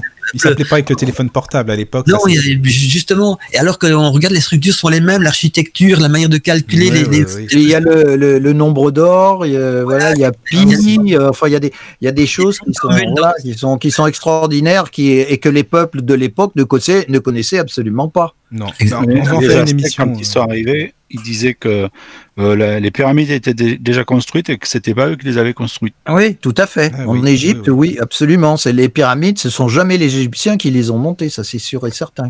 Et les Aztèques non plus, on dit pareil. Donc, mais apparemment, les, pyramides, euh, euh, je crois que c'est Hérodote qui disait ça, que les Égyptiens avaient également dit que c'était pas eux qui avaient construit les pyramides. Ah oui. D'accord. C'est vrai qu'on ça on sait pas, on sait pas trop. On se pose la question parce que euh, même maintenant encore, euh, on, à partir du moment qu'on ne sait pas comment ce qu'ils les ont construits, on ne sait pas certifier non plus que c'est eux, parce qu'on ne sait pas comment ils ont fait. Mais on peut pas savoir. Oui, on, on, se dit ouais, mais il y a des pharaons qui ont été enterrés là-dedans. Mais ouais, mais ils peuvent très bien récupérer un monument qui était déjà existant. Mais voilà pour pour s'en servir comme tombe, mais alors que c'était pas du tout le but. Ça, on ne sait pas. Hein. Euh, je, tiens à dire, ce qu'on dit là actuellement dans la supposition, dans, dans le rêve, la on ne sait pas des affirmations qu'on dit. mais, il faut le dire, on ne sait pas, on ne sait pas. T'as raison, Mandala, c'est des suppositions. Pas, mais dans cette théorie-là, on pourrait très bien s'imaginer que les monuments étaient déjà présents, mais à l'époque ouverts, hein, donc on pouvait avoir accès aux salles, et qu'ils ont décidé, tiens, on va, on va, mettre le pharaon dedans, on va tout emmurer et, et, et bardaf, parce que euh, moi, je, je, je, commencerai à, à, déjà avoir un esprit plus ouvert au niveau des pyramides le jour où, l'être humain pourra faire la, même chose, déjà avec nos appareils modernes. Euh, avec les mains nues, j'aurais du mal, j'aurais du mal à, à, voir comment ils pourraient faire, mais avec des moderne, on a comme des grues, on, on fait des, comme des choses gigantesques, des, même quand on fait des, des tours, des, des ciel en Amérique ou quoi que ce soit, ça fait étape par étape, on met planche par planche, boulon par boulon, structure. Mais là, ces pyramides, ce sont des pierres, des pierres qu'ils ont levées tout en haut de la taille d'une maison. Imaginez une, maison, ben chaque pierre, c'est la taille d'une maison. Et c'est ça qui vient les pyramides. Et puis, il paraît que ces pyramides sont même visibles de la Lune pour vous montrer la taille que ça. On les voit même de la Lune, il paraît, les ah pyramides. Ah, c'est dingue. ça. J'ai lu que les astronautes arrivaient à voir les pyramides de la Lune. Ah ouais, c'est intéressant. Mais là, bientôt, on fera une émission là, avec Patrice Marty. Hein. Vous, vous écouterez sûrement sur les pyramides, justement. Ça si tu veux. ça me passionne. Si vous voulez participer, vous êtes les bienvenus. Hein. Tu vois, Claude, tu seras là déjà, mais Steph et Mandela, si vous voulez venir, euh, n'hésitez pas. On fera pas une petite pause musicale Oui, on fait une petite pause musicale.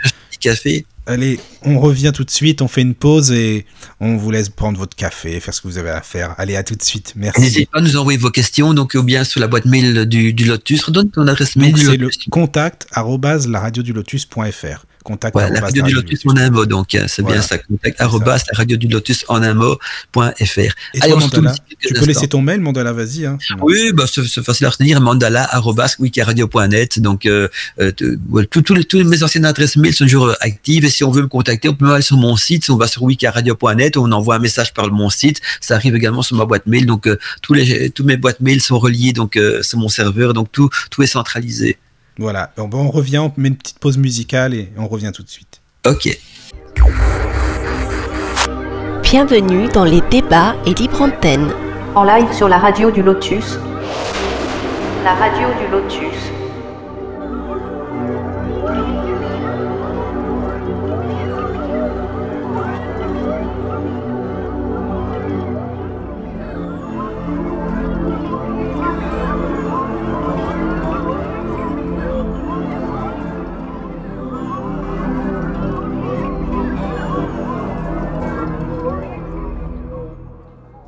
Rebonsoir à tous, donc on est toujours là, donc toujours avec Mandala. Recoucou Mandala. Recoucou euh, Michael, recoucou Claude, Steph Donat qui est venu nous rejoindre aussi. Donc euh, on, on, est l'équipe des quatre aujourd'hui, c'est vraiment génial. Et donc euh, je rappelle que le thème de l'émission de ce soir c'est donc euh, ovni, alien et, tout ce qui tourne autour.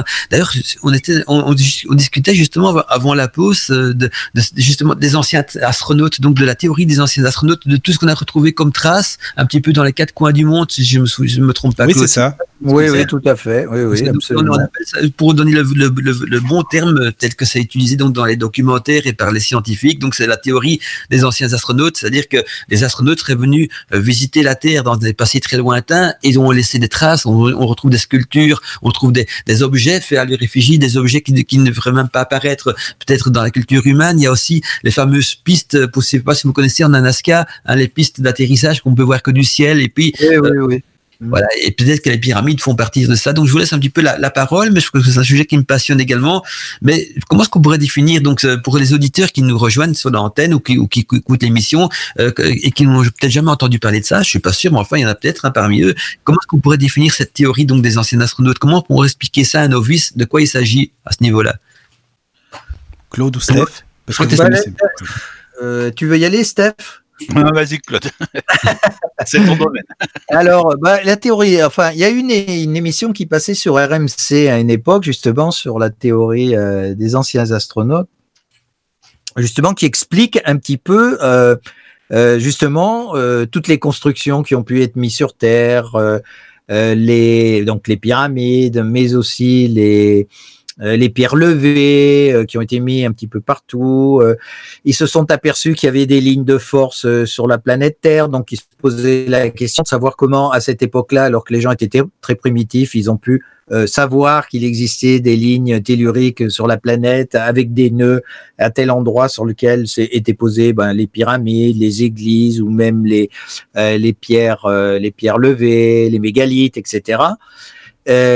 Donc il y avait ça et la théorie des anciens, c'est d'admettre éventuellement de partir avec euh, la théorie qu'il y avait des êtres qui venaient des étoiles et qui étaient venus sur Terre pour influencer euh, l'humanité. Et celle qui est la plus criante et la plus parlante euh, actuellement, ce sont les fameuses tablettes sumériennes, c'est Sumer, justement, où euh, ils ont laissé des traces sur ces tablettes en argile, et donc qui ont été apparemment décryptées, et où ces gens-là, qui étaient, disons, un peuple tranquille, a d'un seul coup évolué fortement en mathématiques, en culture, en culture, je dirais, biologique, en, en connaissances astronomiques, euh, il savait que la Terre était ronde, qu'elle tournait autour du Soleil, etc., etc. Donc, il y a eu une influence et cette, ces fameuses émissions, justement, sont parties de là par rapport eh ben, à toutes les, les, étrangetés, les mystères qui existent sur toute la planète Terre. Moi, j'ai, même, enfin, j'ai vu beaucoup de bouquins là-dessus. Hein. Il y avait énormément de livres, de documentaires qui ont déjà été faits sur, euh, euh, sur le, thème aussi. Et d'ailleurs, euh, j'essaie de retrouver le, nom de, de, ah ben voilà, tiens, c'est Eric Van Daniken. Ah oui, oui je connais, ouais. Qui a fait un documentaire euh, sur le thème, et puis il y en a eu plein d'autres qui ont suivi. Et donc, d'après les anciens, enfin, d'après cette, cette, théorie-là, donc les, les, anciens ont eu de la visite donc venus d'ailleurs, et c'est eux qui nous auraient transmis donc euh, les, les, rudiments de, de, la technologie déjà. Ils nous auraient enseigné donc euh, les mathématiques, l'agriculture, l'architecture, l'astronomie, l'architecture, ouais, ouais, donc même l'élevage. aussi. Ça quoi un truc qui pourrait être dans le sens de la théorie de Claude qui disait au début d'émission donc que l'homme n'a rien inventé mais que tout nous a été euh, soufflé ou en tout cas inspiré. Et là encore donc dans cette théorie là des anciens astronautes et donc il y a des documentaires qui peuplent internet pouvez euh, vous renseigner il y en a, il y a ça grouille de tous les côtés. Eh bien on se rend compte que même l'écriture dont l'architecture l'agriculture les mathématiques important ce que les mathématiques ce qui a donné naissance euh, après à l'électronique tout ce qui va avec l'astronomie la médecine viendrait également donc de ces personnages là moi je suis pas contre en penser, mais c'est vrai que les documentaires nous montrent des preuves, des traces d'artefacts qu'on a retrouvés, des, monuments, des signes, euh, des signes, on voit même des, des, personnes aux commandes d'un vaisseau spatial, un truc qui date de l'époque des, des, Incas, des Mayas, donc c'est quand même étrange. Comment tu expliquerais ça, Steph, ou Claude, ou Michael? Moi, je connais beaucoup moins que Steph ou Claude. Hein. C'est pour ça que j'écoute. Je suis attentif parce que. Alors, il y, a une chose intéressante, c'est, euh, vous savez que la, Bible euh, parle d'ovnis, en fait. Euh, on s'est pas mis sous le nom d'extraterrestres, ovnis, etc. Il y a des descriptions. tu as raison, Steph. Voilà très clair, euh, très. Il parle, oui, il parle des chars célestes ou des chars de feu ou des, des chaudrons volants, etc. Oui, oui. Il y a Yannick Offray là qui a fait une étude assez intéressante qui s'appelle Bible et OVNI, révélation du troisième millénaire, puisqu'on sait que les religions cherchent toujours à se raccrocher aux branches en ayant peur de plus de, perdre leur fonds de commerce qu'ils ont eu pendant des siècles, ce qui est logique. Hein, mais euh, euh, le Bhagavad Gita, qui est en fait un livre pareil, une espèce de Bible en Inde, parle aussi de guerre entre des puissances euh, qui, des dieux qui se, qui combattaient dans le ciel. Donc, il y a tout un tas de choses qui, qui fait, qui fait référence un peu partout dans les différents pays, dans les différentes religions, euh, qui fait euh, référence à ça, quoi. Aux, extraterrestres. Oui, et notamment les, les Wimana, justement, ces vaisseaux qui, qui, voilà, qui volaient dans le ciel, etc. Voilà. Mm, mm à une époque où euh, euh, l'homme était pas très évolué, nous dirons en Europe et en, au Proche-Orient. Voilà, tout à fait. Oui,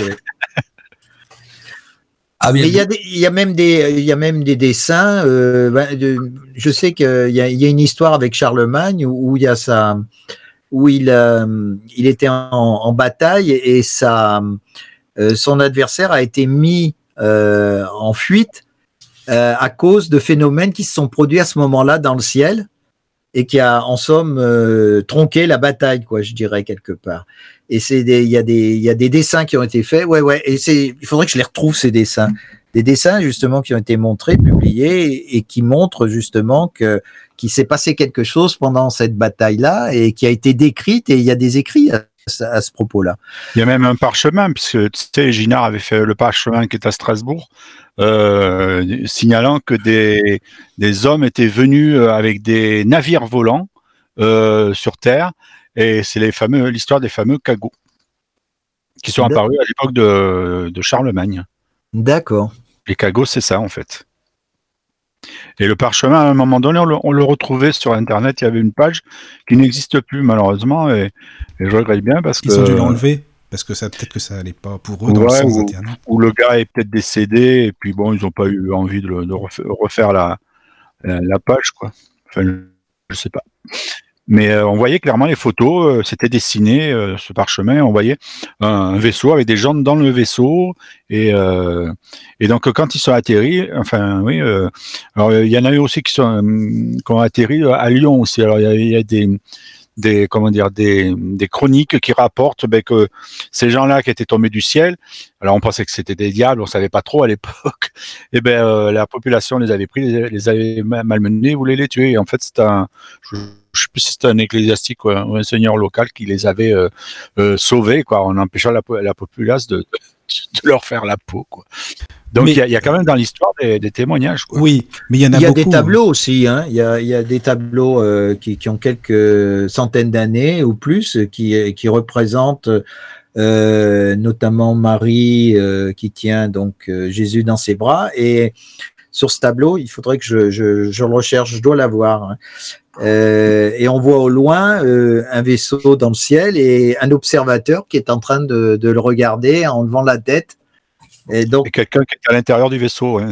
Euh, je sais pas si on, je sais pas si on le voit, je sais pas si on le, on le voit à l'intérieur, mais enfin, en, tout cas, on voit le, le, vaisseau.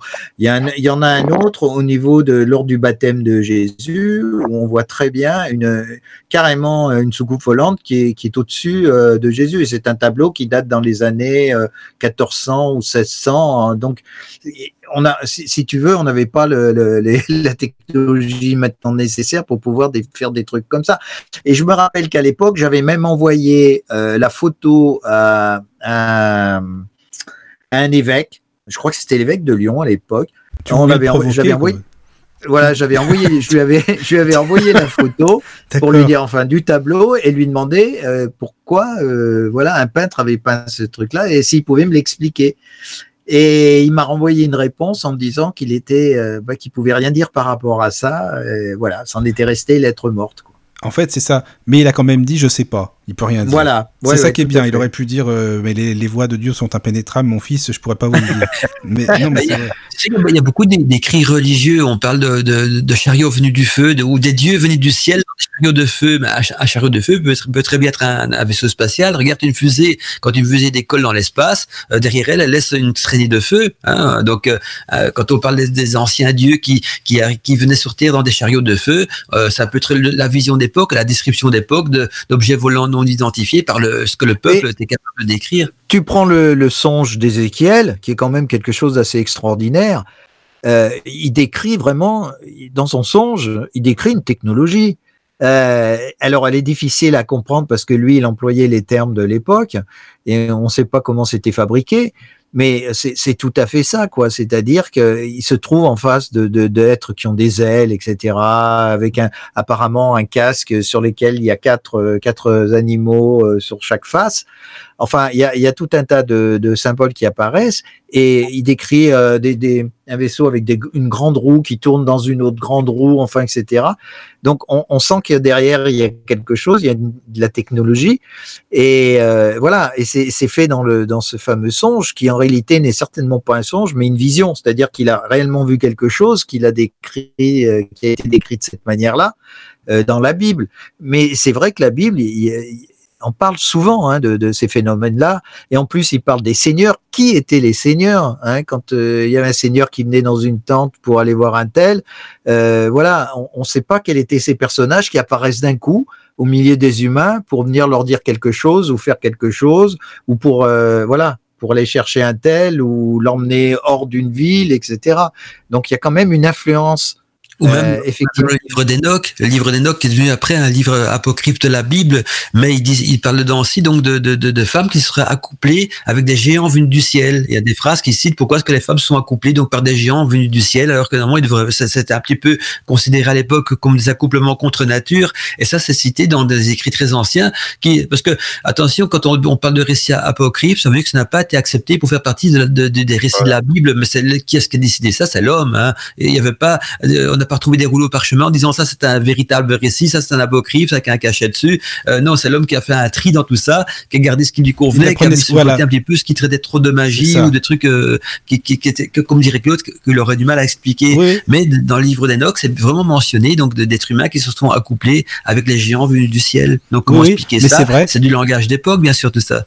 Et puis ça lui convenait pas, comme tu dis, Mandala. Ils ont gardé ce qui leur convenait évidemment. Voilà, voilà beaucoup de beaucoup de religions. Ah Alors euh, je veux juste faire une petite parenthèse pour de, donner des, des, informations aux auditeurs, parce que c'est passionnant comme sujet. Peut-être qu'il y a des auditeurs qui auront envie d'approfondir la chose. Alors j'ai deux documentaires à, à vous conseiller, pas pour euh, voir que y a un docu, des documentaires qui montrent des preuves. Hein, donc on n'est pas dans le farfelu, on n'est pas dans l'hypothèse, on n'est plus dans le rêve. Il y a des preuves euh, euh archéologiques. Et maintenant, on, une preuve, on l'interprète comme, comme on veut, parce qu'on est quand même toujours dans le mystère Alors le premier documentaire, donc c'est celui-là de, c'est le plus ancien, il date des années 70, mais c'est un, un, des premiers, un pionnier qui a, qui a, commencé à faire des recherches dans le domaine. C'est donc euh, Eric Van Daniken et le titre du documentaire qu'on trouve partout sur Internet hein, en, en, streaming, c'est, c'est, la présence ou les, je crois même pas, c'est les extraterrestres tout court, j'allais dire la présence des, extraterrestres, mais je crois que c'est encore plus simple que ça. Le titre, c'est les extraterrestres. Vous, vous tapez donc euh, les extraterrestres plus Eric Van Daniken, ça s'écrit D-A-N-I-K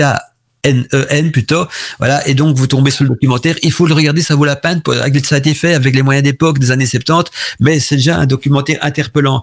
Alors, si vous voulez un documentaire plus récent, parce qu'il y a des, documentaires très récents aussi, euh, que, que, qu'on m'a été diffusés sur euh, BTLV, euh, ça, s'appelle BAM, B-A-M, et le titre du documentaire, c'est Les bâtisseurs de l'ancien monde. Donc, euh, vous tapez B-A-M, plus Les bâtisseurs de l'ancien monde. C'est un documentaire très récent, et en plus, c'est un groupe qui est venu diffuser ça un petit peu partout en France. Ils ont fait euh, toute une tournée de la France pour diffuser leurs documentaires.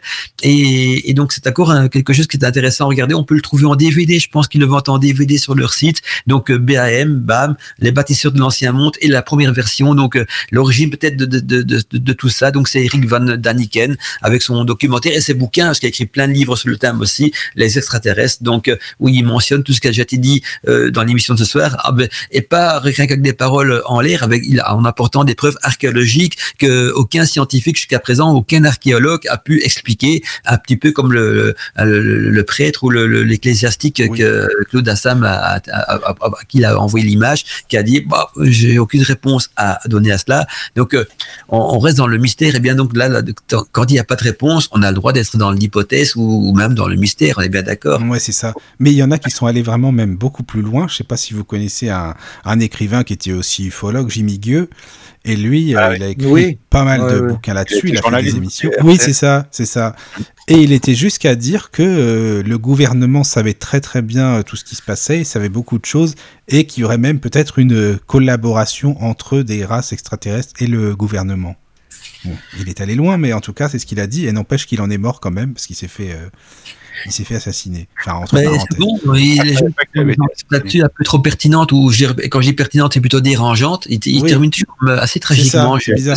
Avec une, tu sais, une, enfin, c'était oui dans sa, dans son casier, on avait retrouvé une barre d'uranium comme par hasard. Enfin bon, c'est un peu bizarre, ah quoi. Ouais, ouais. Et, euh, ah. et, lui, il avait écrit pas mal de bouquins là-dessus. Il en parlait ouvertement à la télé. Oui, oui il avait euh, toute une collection. Hein. Oui, c'est ça. Mais en fait, au début, ça passait pour de la fantastique, des bouquins. Mais en fait, lui, il les prenait vraiment au sérieux, en fin de compte sais, pour aller dans cette direction-là, moi je ne sais plus vraiment son nom, parce que j'ai vu ça quand j'étais ado, mais une personne aussi, un personnage un petit peu dans le même genre que Eric Van Daniken, c'était dans les années 70, qui avait fait des enquêtes au niveau des disparitions dans le triangle du Bermude. Donc il avait enquêté là-dessus, il avait fait, mais vraiment, il avait écrit plein d'ouvrages, tout ça aussi. Et, ce type, il a disparu mystérieusement de la, surface de la Terre. On n'a plus jamais entendu parler de, de, lui, il a disparu, sa famille euh, a lancé de, de, la recherche pour le retrouver est-ce que ben, ses amis, tout ça, on voulu le retrouver. certains disent qu'il y a des hommes qui sont un jour venus le chercher. Hein, je vais pas dire les hommes en noir, je vais pas rajouter celle là-dessus, quoi que c'est possible. Mais voilà, on est venu un jour le chercher. On n'a plus jamais eu aucune trace de ce mec-là. Il a disparu et donc pourtant il enquêtait que sur le, les des Bermudes. On imagine ceux euh, sur des, choses plus, plus qui essaient d'amener des preuves, tout ça, ça s'est toujours mal terminé pour eux. Ils ont disparu, on les a euh, discrédités. Hein, on sait aussi, hein, on peut salir la réputation de quelqu'un en le faisant passer pour un, farfelu. Oui, c'est ça. Du vrai, quand on mélange le vrai et le faux, c'est un peu comme si on mélangeait euh, le, sel et le sucre. Après, on sait plus discerner ce qui est bon, ce qui est pas bon, et donc on. Ou alors on les met en âge, en hôpital psychiatrique parfois, comme ça on est. Voilà, ça aussi. Oui, c'est ça c'est ça. Mais par contre, en ce qui concerne euh, bah, le domaine ovni plus moderne, vous avez déjà entendu parler, j'imagine bien, les, abductés.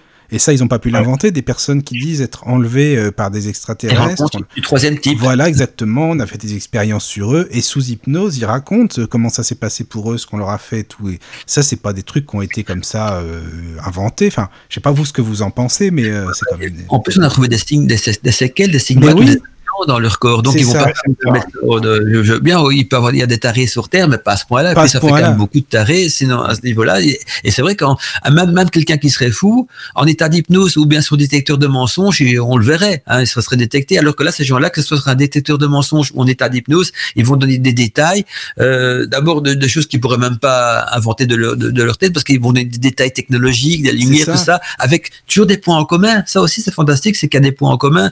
Et donc, euh, c'est vrai que ça fait partie des mystères aussi. Euh, oui. Je sais pas comment est-ce qu'on peut interpréter bah, ça. Parce que les gens se connaissent pas entre eux, en plus.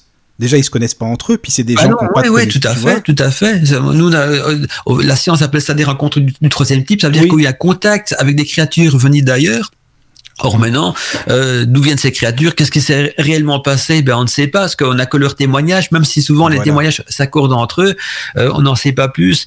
Mais c'est un mystère aussi qu'il faut pas occulter. Hein. Les, faits existent, il y a des témoignages qui existent, il y en a des tonnes même dans le de, témoignages qui existent et recueillis dans le dans le monde.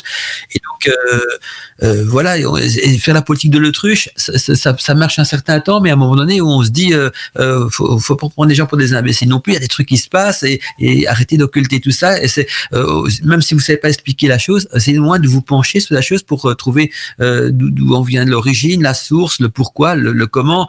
Et on a l'impression, au lieu de passer son temps à démolir des personnes qui, qui ont qui, qui, de bonne foi donnent souvent des témoignages d'enlèvement ou de, de, de, séquelles qu'ils ont eu, ces gens-là sont déjà malheureux, parce qu'ils ont vécu, vécu, quelque chose dans leur chair qu'ils savent pas expliquer et qui les a traumatisés. Mais en plus, on va les faire passer pour des, des gens qui ont, qui ont, pété un plomb, qui ont des problèmes psychanalytiques, bah ouais, psychologique si on veut, et, et, on va parfois même les enfermer alors qu'ils ne sont que victimes dans tout ça, et donc parfois on n'ose même plus en parler. Je parie qu'il y a des gens qui ont vécu des choses comme ça qu'on nous aime pas en parler de peur de parce qu'ils ont peut-être une bonne situation, ils ont un boulot important et ils ont ils ont peur qu'on les prenne pour Mais rien qu'à leur famille, à rien qu'à leur famille, t'en as qu'osent pas parler avec les membres de leur famille, ils vont se dire mais t'es taré, ça va pas, t'es bah fumé bah, tout à fait. Hein.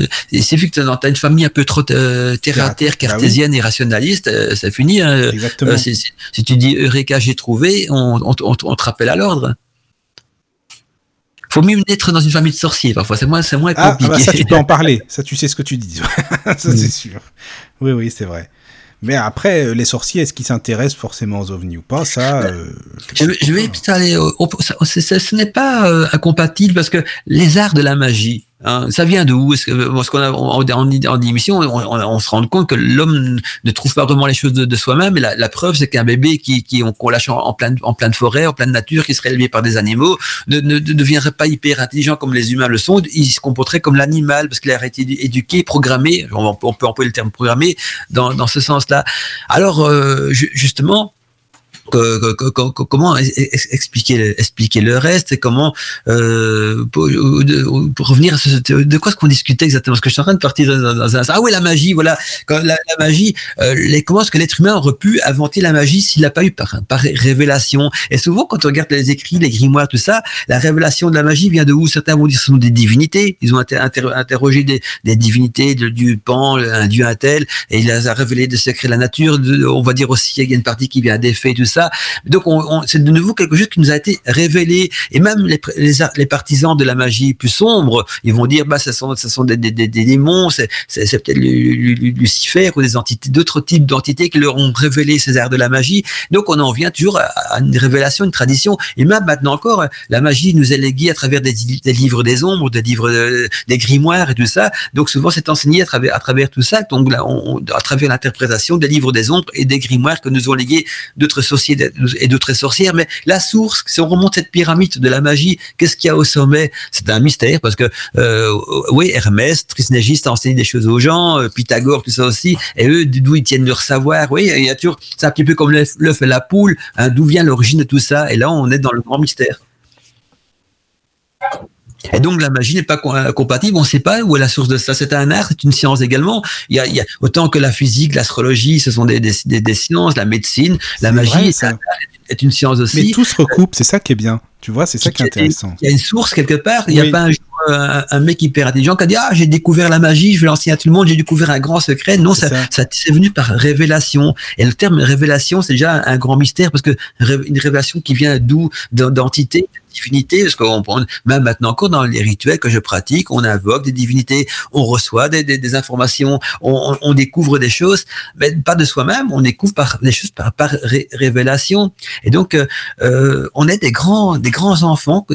J'ai l'impression qu'on a toujours été, été éduqués. Et la sagesse également, la sagesse fait partie de l'éducation. Il faut nous éduquer la, la paix, la sagesse et l'amour. On, on, on, ne naît pas avec l'amour et la sagesse. On l'apprend de soi-même. Non, on, on, a le libre arbitre. On, on, ce choix entre le bien et le mal. Hein, on connaît tous cette fameuse phrase interpellante euh, qui vient, qui transmise à chaman, qui disent que euh, en soi, on a deux loups, deux loups qui sont complètement en conflit. Un loup s'appelle ego, et l'autre l'autre loup s'appelle l'âme. Et ces deux loups sont en conflit continuellement dans notre vie. Et le disciple demande à son maître, et lequel des deux loups va gagner? Ah ben c'est celui que tu auras nourri. Et donc, ça veut dire que si tu nourris ta sagesse et ta, bienveillance, c'est lui qui va gagner. Si tu nourris le mal, la médisance, tout ça, c'est celui-là qui va gagner. Et donc, on est toujours ce, ce libre arbitre de choisir les voies qu'on veut, mais en, ayant, en ayant besoin d'être éduqué ou être éduqué par la sagesse, par du divin, par des choses euh, euh, euh venues d'ailleurs. Hein. Certains diront alien, d'autres diront Dieu, peu importe le, comment ce qu'on a envie de les nommer, ça, c'est pas ça qui est important. Et d'autres vont écouter que leur ego, ça veut dire euh, vont euh, leur instinct, on va dire, on peut encore appeler ça des instincts ou leur ou leur envie de d'acquérir de, des pouvoirs, des richesses, tout ça. Et donc pour arriver à ça, ils vont devoir peut-être faire du mal autour d'eux. Donc on a vraiment ce choix, mais euh, c'est là que viennent ces deux loups qui sont constamment en guerre euh, en nous, parce que aucun être humain est parfaitement parfait vers le bien ni vers le mal. Ces deux loups se battent toute notre vie, et c'est à nous de nourrir le bon loup pour que l'autre s'affaiblit. Non mais c'est intéressant, Mandala, ton image avec les loups. C'est vrai. Ah, c'est pas de moi, c'est une, une, vision, c'est un enseignement chamanique, c'est ce qu'on ah, nous a. Intéressant. Donc, euh, euh cette manière de, dans l'enseignement chamanique de décrire la différence entre l'âme et l'ego, parce que souvent ouais. l'ego, on, on, va mettre les termes de, français comme égoïste, égocentrique, tout ce qui oui, en dérive. Oui, oui. Dans, dans la magie, le terme ego signifie notre conscience cérébrale, notre conscience animale, donc c'est ce qu'on a de, de, plus terrestre comme conscience. Et l'âme, c'est notre conscience divine, notre notre spiritualité, notre sagesse. Et donc d'office, l'ego va être catalogué dans la magie parce que ça s'est passé comme ça. C'est toujours l'étiquette qu'on lui a mis dessus, à taureau à travers, je ne sais pas, de mal. On va dire l'ego c'est mal, c'est ce qui nous pousse à faire le mal autour de nous. C'est peut-être le côté démoniaque de l'être humain. Donc on le voit dans dans les, je le répète souvent dans les émissions, on le voit dans les aventures de Tintin, de Tintin où Milou, à un moment donné, il, il est dans le désert, il, il, trouve un os et son maître est en difficulté. Et on, je sais pas si vous avez lu les aventures de Tintin, on voit d'un côté le diable qui apparaît, de l'autre côté un petit ange. Le diable qui dit mange l'os, laisse tomber ton maître, t'as un autre succulent. Et le petit ange qui dit au chien Milou, non, on va sauver ton maître, il a besoin de toi, tout ça. Bien, je trouve ça dit, ce, ce, petit diable, ce petit ange symbolise bien l'ego et, l'âme, et l'âme de l'être humain spirituel. Donc l'âme euh, poussée vers la sagesse. Donc euh, c'est l'âme qui a subi et qui a reçu les enseignements de la magie. Mais il y a l'ego aussi, l'ego qui va peut-être en faire un mauvais usage, qui va vouloir euh, qu'on assouvir donc nos, nos, besoins personnels, nos envies, nos, nos, instincts, tout ça. Et donc ces deux loups sont en nous, et c'est nous même qui choisissons lequel de deux on va nourrir, donc lequel de deux on va entretenir, engrosser et, et nous permettre donc de dominer notre vie. Ben merci pour ce petit. En fait, c'est bien parce qu'on parle des ovnis, de la magie. Ça ah va bah, C'est lié parce que c'est vrai bah, qu'on, oui. Enfin, comme on parlait surtout donc de l'origine de, de, nos sciences, de notre savoir, voilà. de notre connaissance, oui. de, de, notre évolution. Mais la magie fait aussi partie du, des savoirs de l'humanité. La magie, c'est aussi, a aussi apparu aux quatre coins du monde dans des civilisations qui se connaissaient absolument pas. Hein, on est bien d'accord. Ah bah hein, sûr. Il y a la magie égyptienne, il y a la magie euh, même en Chine, on retrouve la magie, on retrouve la, la, la, magie chez les Incas, en Europe, la magie des campagnes. D'ailleurs, c'est un petit peu après la parole à Steph que j'ai pas entendu beaucoup aujourd'hui, mais pour montrer que la magie est apparue dans les quatre coins du monde et où en est la source, où en est l'origine. Euh, l'être humain s'est transmis les arts de la magie, mais aucun être humain un jour a dit oh, Reka, j'ai trouvé les arts de la magie, il faut que je les donne à tout le monde. Non, il n'y a, y a pas de, de, de personnage central au-dessus de tout ça. Ce sont des traditions, ce sont des, des, révélations et des, et des transmissions de, de savoir. Et donc, euh, où est la source de tout ça? C'est comme où est la source de l'astrologie, où est la source de, de beaucoup de choses? Les mathématiques, où est la source? L'être humain n'a pas inventé les, les mathématiques, je peux le prouver, parce que les mathématiques existait déjà avant l'apparition de l'être humain. Tout l'univers fonctionne sous les mathématiques. Donc, avant que l'être humain apparaît, les, mathématiques existaient déjà. Et si un jour l'être humain devrait disparaître de la surface de la Terre parce que euh, y aurait une extinction à cause d'un virus, des guerres ou peu importe, eh bien, les mathématiques continueraient à exister dans l'univers, ce qui permet à l'univers de fonctionner. On est bien d'accord? Mais attends, mais Mandala, quand on dit le chaos, le chaos, ça veut dire c'est un monde sans mathématiques, il n'y a plus de monde, il n'y a plus rien. Le chaos, c'est un, un millimélo, tout est confondu. tout est confondu, ouais, dans, dans, la Bible, ça veut dire que, euh, ou dans les anciens écrits, ça veut dire que tout est mélangé, les éléments, on distingue, il n'y a pas de séparation entre l'eau, la lumière, les éléments. Oui, donc c'est une matière chaotique. Donc le chaos, c'est quelque chose qui. Euh, moi, je vais identifier peut-être le chaos, d'une manière schématique, hein, une image, on est bien d'accord, hein. un petit peu au, potier, au potier où, qui va faire un, un pot ou quelque chose avec son argile. Le chaos, quand il a son argile qui, qui, qui, ressemble à rien, il a une grosse boule d'argile, il fait plopch sur son tour et ça ressemble à rien. Et puis avec ses doigts, avec le, nether du tour qui tourne et tout ça, il va donner une forme à, ce euh, parce qu'il y a une intelligence derrière tout ça, une intelligence qui va et un savoir-faire qui va donner une, une forme d'import. Et là, du chaos qui part d'une matière inconfuse, d'une terre, d'un argile, ils vont en faire un pot, un vase, le mettre cuire au four, le peindre, l'illustrer, le rendre joli. Et donc du chaos, il a ressorti un magnifique vase en terre cuite ou, ou statuette ou quoi que ce soit. D'accord, non, mais c'est ça. C'est une image, hein, c'est pas. c'est une image. Quand on parle du chaos en, en, en, physique ou en métaphysique, tout ça, on parle aussi de quelque chose où tout est confondu, tous les éléments sont confondus. Dans l'univers, quelque chose qui pourrait se rapprocher très proche du chaos, c'est un trou noir. Un trou noir où là, toute la matière, le temps, tout ah, est oui. ensemble. et, de taux quoi. Voilà, ça pourrait être une image du mm. chaos euh, par, par, rapport à l'astrologie, l'astronomie et tout ce qui se passe dans l'univers. Je sais pas ce que Claude en pense parce que je sais qu'il est aussi euh, passionné par tout cet, cet, cet univers et, ce, et, tout ce qui touche autour euh, des ovnis, quoi que ce soit. Mais qu'est-ce que tu en penses, Claude? Pour le trou noir, pour moi, c'est ce qui se rapproche le plus du chaos de manière scientifique, si on veut.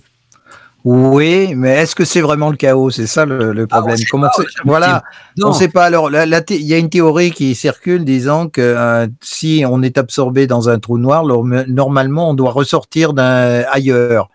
Euh, ce serait donc un passage quelque part qui fait que si la lumière est absorbée, elle jaillit dans un autre plan, dans un autre univers euh, quelque part. Mais ça, bon, c'est purement théorique pour voilà, on sait pas, c'est mathématique. Mais en tout cas, le trou noir n'absorbe pas, n'absorbe pas qu'à la lumière. Il absorbe la lumière, il absorbe le temps. Oui, oui, tout ce qui est, tout ce qui est autour. Tout le temps, ça.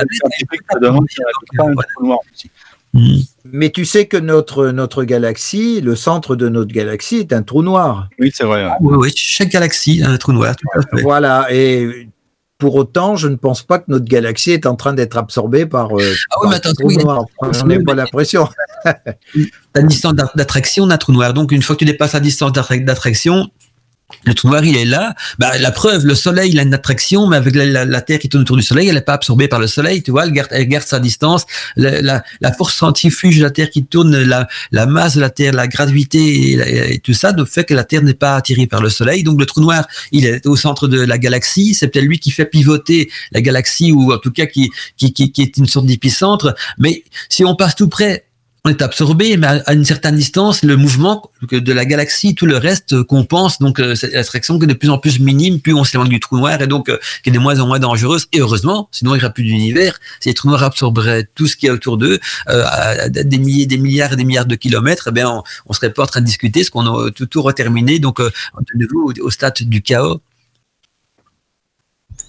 c'est très scientifique là l'émission de ce soir. Ouais, c'est très scientifique, c'est vrai. Ah c'est vrai. On, est dans un, dans un, niveau de réflexion où oh, j'ai peur que les auditeurs vont se dire oh là là ça, là, ça devient ça devient métaphysique, c'est oh, intéressant. Bah, tu sais, ils sont habitués hein, quand même. Je pense que maintenant ça va, il n'y a pas de problème. Ils peuvent poser des questions s'ils veulent. Hein.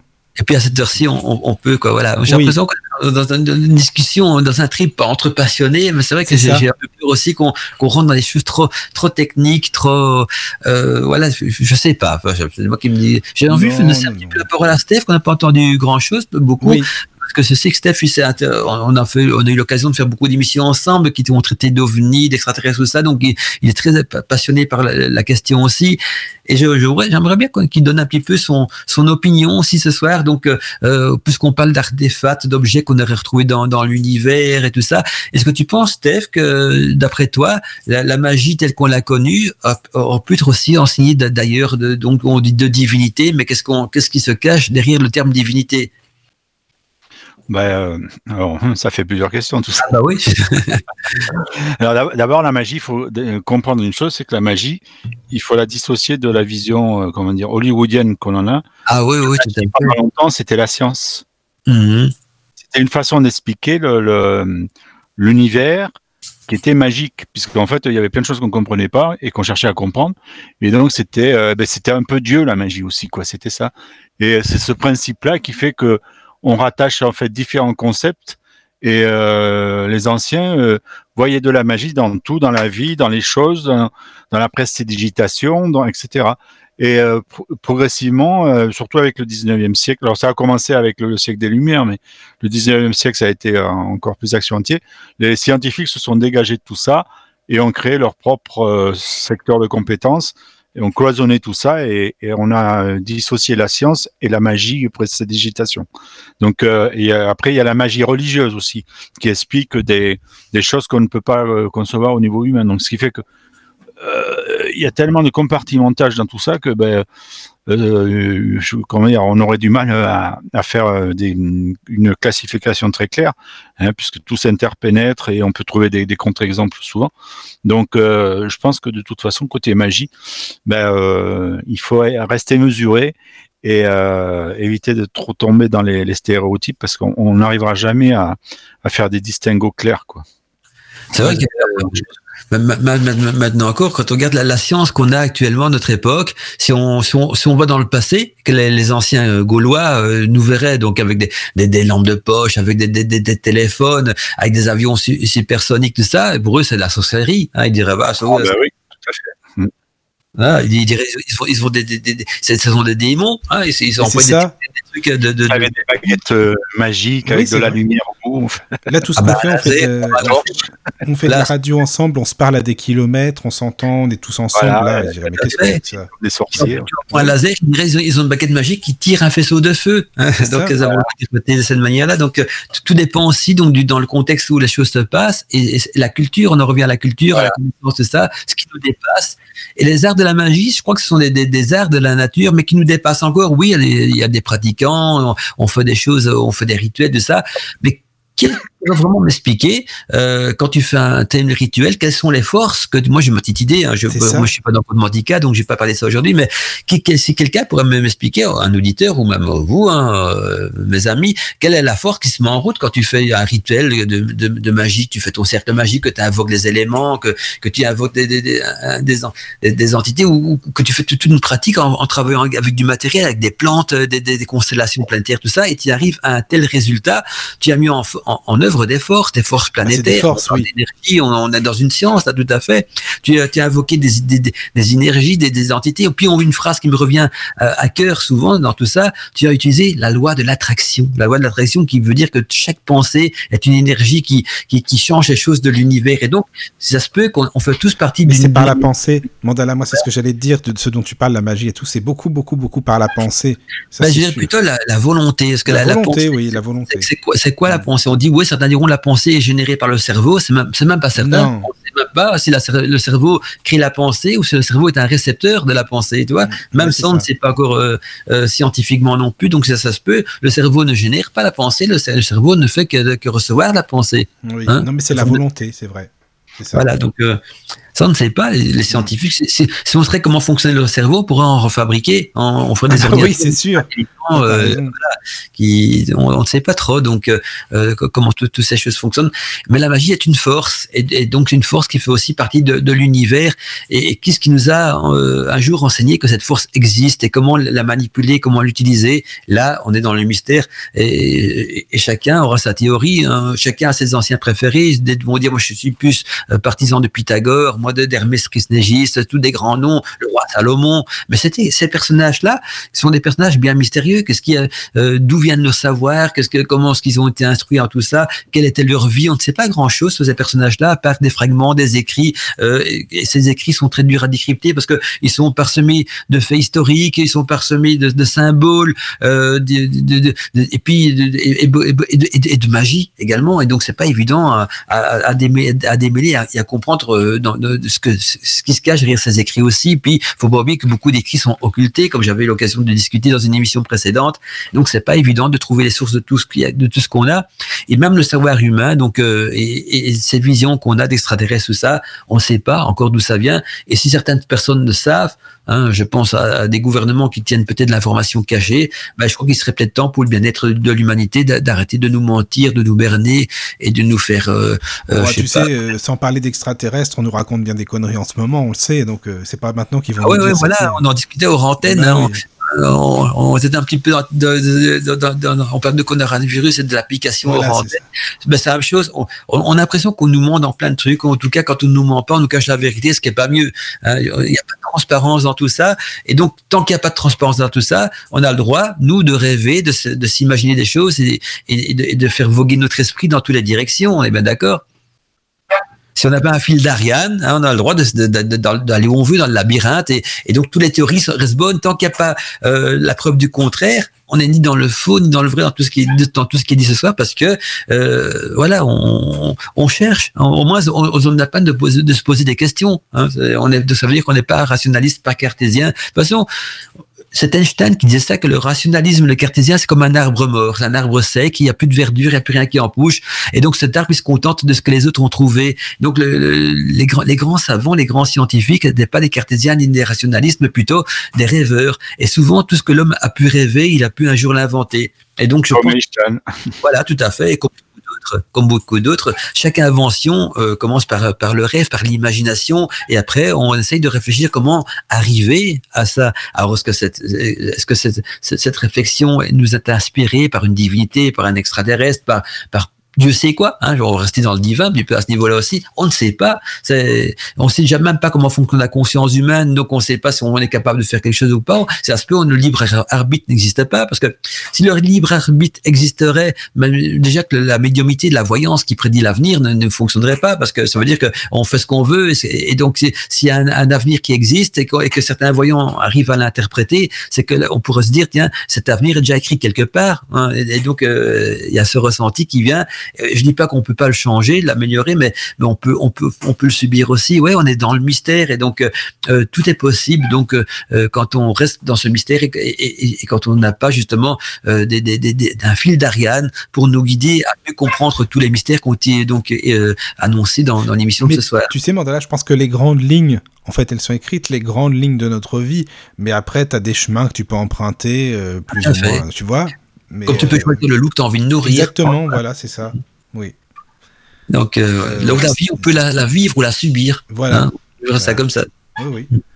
C'était Claude, allez-y. De la fin, donc on va petit à petit rentrer dans la conclusion aussi. Donc je vais un peu la parole pour faire la conclusion de tout ce qui a été dit. Parce que moi je suis passionné, donc il faut, de temps en temps, faut, faut, faut, foncer dans la conversation. Je sais que je suis un grand passionné et, et, j'ai du mal parfois à. Ah bah oui, mais t'es comme ça, faut te connaître, c'est bon maintenant. je suis comme ça en, en, antenne, hors antenne, je suis comme ça dans la vie. Je suis passionné par tout ce que je fais. Mais euh, je voilà, je voudrais connaître votre avis pour la conclusion en tout cas de l'émission de ce soir. Qu'est-ce que vous, euh, votre théorie à vous Je sais que vous êtes tous, des, malgré qu'on est tous d'accord que les, extraterrestres existent et que les aliens existent aussi. Je sais bien qu'on a tous, tous entre nous une théorie différente. Claude Assam est beaucoup plus métaphysique, donc il va toujours avoir des arguments qui vont dans la métaphysique. Moi, je, je suis plus euh, sorcier, donc je allé de ce, de ce côté euh, de, de, des arts, des sciences, des anciens, de la, de la magie, et, qui, qui sont un petit peu euh, à l'origine de, beaucoup de choses aussi dans le monde, aussi bien du bien du mal. Steph, lui, il est beaucoup plus, euh, tactile visuel, hein, ce coupe volante, ça l'intéresse ça. Il y, a, un, petit peu très scientifique aussi. Il y a un petit peu du scientifique. Et puis, euh, Michael, je le connais moins à ce niveau-là, au niveau des aliens. Je sais que euh, Michael est, est, très très très sensible à tout ce qui est un petit peu euh, médiumité, voyant. Oui, c'est ça. Non, mais en fait, pour moi, ça correspond tout ça, Mandala. Tu sais, c'est lié. Hein. Tout ce qui est spiritualité, euh, les ovnis, bien sûr que oui. Regarde, quand on parlait des abductés, pourquoi est-ce qu'ils enlèvent les, rencontres du troisième type? C'est pas pour rien. Je pense que c'est pour aussi euh, faire prendre conscience de certaines choses, tu vois. Pour nous étudier. Pour nous étudier. voilà. Comme nous, on étudiait les animaux, parfois dans un dans, un aquarium ou un truc comme ça. Et puis on parlait avec Claude des lettres humides là dans l'émission, bah justement dans ces lettres il parle beaucoup beaucoup de technologie. Tu te souviens Claude, ils en parlent beaucoup. Mmh. Hein. Et euh, voilà, ils s'en sont servis. Oui, tout à fait. Oui, oui, ils en parlent énormément. En parlent beaucoup. En parlant de votre émission sur les, les humides, vous savez qu'elle a atteint 700, euh, 7000 vues Hein, ah ouais, non, je sais pas. Ah bah, c'est bien. émission, j'ai été récemment, j'étais un petit coup d'œil dessus. Il y a plus de 7000 vues, donc euh, c'est votre euh, bah, podcast. bon, ça. Il faudrait que les autres soient pareils, celle d'après, là, ce serait bien. donc ça, a eu un, ça, a eu un, petit succès, donc cette émission, qui était une émission qu'on vous enregistré en été. Je me rappelle, c'était en été, c'était pour, pour la, quand on passait en mode vacances, c'était une très bonne émission. Hein. J'ai eu l'occasion de la réécouter plusieurs fois. C'est toujours agréable à réécouter cette émission. Hein. C'était vraiment une, une chouette émission. Eh ben, on en fera d'autres. Hein. Enfin, on en a fait, on en fera d'autres. Voilà. Mais euh, Steph, je sais pas ce que tu en penses. Toi, moi, comme je disais, c'est plus euh, les inventions. Je pense que l'homme, il a pas non plus. Il faut pas croire qu'il a tout inventé. Hein. C'est pas non plus. Euh, bon, voilà. À part détruire la planète Terre, malheureusement, c'est vrai que il invente des choses quand, quand tu disais Mandala, hein, quand il s'agit des guerres, quand il s'agit de son ego. voilà. C'est une invention qu'on a, a, vraiment créée de lui-même, c'est la, guerre. Je suis mm. sûr certain que quoi qu'on on pourrait dire, c'est le mal qui l'a inspiré. C'est vrai que le, bien, le, divin peut inspirer des bonnes choses dans le cœur de l'homme, le mal peut inspirer la jalousie, la convoitise, parce que les guerres, c'est ça, la jalousie. mais ça change un peu, il y a des gens qui commencent à s'éveiller en ce moment, tant mieux. on voit que la planète euh, arrive à une transition. Bon, on en reparlera peut-être un jour. Le monde s'éveille, et, d'un côté, c'est bien, mais il faut pas oublier que le pouvoir, c'est pas dans les mains de, de, ah, c'est dans les mains de ceux qui imposent, de ceux qui veulent dominer, de ceux qui sont qui ont un seul dieu, c'est l'argent. Hein, et ça, c'est les dirigeants. Donc euh, oui, chose peut changer dans le cœur des hommes, mais le problème c'est que ceux qui nous dirigent, euh, ils, ont toujours comme Dieu, euh, voilà, l'argent et le pouvoir. Et Steph, il a souvent pointé du doigt hein, dans le passé. Je vous rappelle hein, ces personnes qui ont, un seul but dans la vie, l'argent et le pouvoir, et, et qu'on nourrit le mauvais loup de leur vie pour en arriver là. Et donc, euh, il peut avoir la meilleure volonté du monde, euh, avoir un monde meilleur, parce qu'à chaque fois, on, aimerait bien un monde meilleur, et puis on se rend compte que le monde est toujours le même, parce que euh, le, le, naturel revient vite au galop. Euh, on sera toujours dans une société, une société de consommation, et si la pauvreté s'installe à cause de cette pandémie, ben, l'homme aura toujours envie de consommer, d'acheter. Euh, la, délinquance va peut-être augmenter aussi, on ne sait pas. Donc, le monde meilleur, je, suis pas, j'aimerais bien, ce serait mon rêve. mais est-ce que l'homme est prêt pour construire un monde meilleur? Je ne sais pas. Peut-être sauf si on a un jour une influence ou une aspiration divine ou extraterrestre qui pourrait euh, éveiller en nous la sagesse et donner en plus d'importance à, embellir le monde plutôt qu'à le détruire. Oui, c'est vrai. Et Steph et Claude? Enfin, Parce que moi j'ai dit ce que j'en pensais, après vous, je sais pas. Par rapport à quoi? Bah vas-y Steph, vas-y. Non, non, à l'émission, à la conclusion. Euh, concernant tout ce qui est revenu et tout ça, je conseillerais aux, auditeurs d'aller euh, sur le site ecladata.com et de récupérer le, PDF Un monde bizarre, le livre des étranges objets volants non identifiés. C'est, ça fait 135 pages. C'est un internaute qui avait fait ça, qui est très bien. Vous avez des tas de références, des photos sur les, les ovnis, etc. Euh, euh, on parle de différents concepts avec les, les, cercles, les différents ovnis qui ont été euh, vus. On parle de il est, cité dedans euh, le roi Histoire, qui était l'équivalent du Napoléon de l'époque, 1500 euh, ans avant Jésus-Christ, qui décrit euh, des, des gros objets ronds de plusieurs mètres qui survolaient un champ de bataille. enfin, c'est assez intéressant, donc je vous conseille d'aller là-dessus et vous aurez toute une bibliographie à la fin, je vais y arriver, qui explique un peu, vous donne des références de livres, etc. Donc, et euh, il y a aussi une explication aussi sur les hallucinations auditives, etc. Donc, qui explique plein de choses. Donc, euh, je vous conseille d'aller sur ce site et de récupérer. Ça s'appelle Livre OVNI. Ça doit être bien, ça. C'est intéressant. Ouais. Eh bien, 135 pages et différents domaines sont abordés de façon très, euh, comment dire, très claire et très compréhensible. Il n'y a pas d'embrouillamini comme on entend parfois. Et une conférence que je vous conseille aussi, euh, qui est faite par Pierre Lagrange, qui a été faite euh, euh, à la Cité des Sciences de Rennes, qui dure deux heures, mais qui est vraiment passionnant, qui fait un peu. Alors c'est un sociologue des sciences, c'est-à-dire que lui, il est, il fait pas le principe des sociologues qui sont là pour tout démonter. Il essaie de comprendre les phénomènes. Alors il explique des tas de choses intéressantes, comme par exemple le, le, le principe de euh, comment a évolué le, phénomène ovni dans le monde. Il parle du fameux astrophysicien Donald Menzel, euh, qui a été le, premier à ridiculiser les gens sur qui disait avoir des ovnis. Enfin, il, allait dans le sens qui lui était demandé par la CIA de l'époque. Hein. À l'époque, il y avait Eisenhower au, pouvoir, Hein, le fameux dictateur euh, américain euh, qui a gagné la deuxième guerre mondiale, mais après il a été épouvantable puisqu'il a développé la CIA et on voit ce que ça donne aujourd'hui. C'était un, état totalitaire sur le monde. Et euh, donc en fait il explique des tas de choses et il parle des ovnis, donc de lui. il fait allusion à Kenneth Arnold, il parle de Donald Keogh, etc. il parle des créations de de groupes indépendants et privés sur les ovnis aux États-Unis en Europe. Euh, enfin, euh, je vous conseille de, l'écouter, c'est vraiment intéressant et, vous passerez deux heures passionnantes sur un exposé. Euh, même très très audible, très compréhensible pour ceux qui qui, peuvent pas voir quoi. Voilà. en résumé. Ben merci pour l'info. C'est super intéressant. Faudra aller voir ça.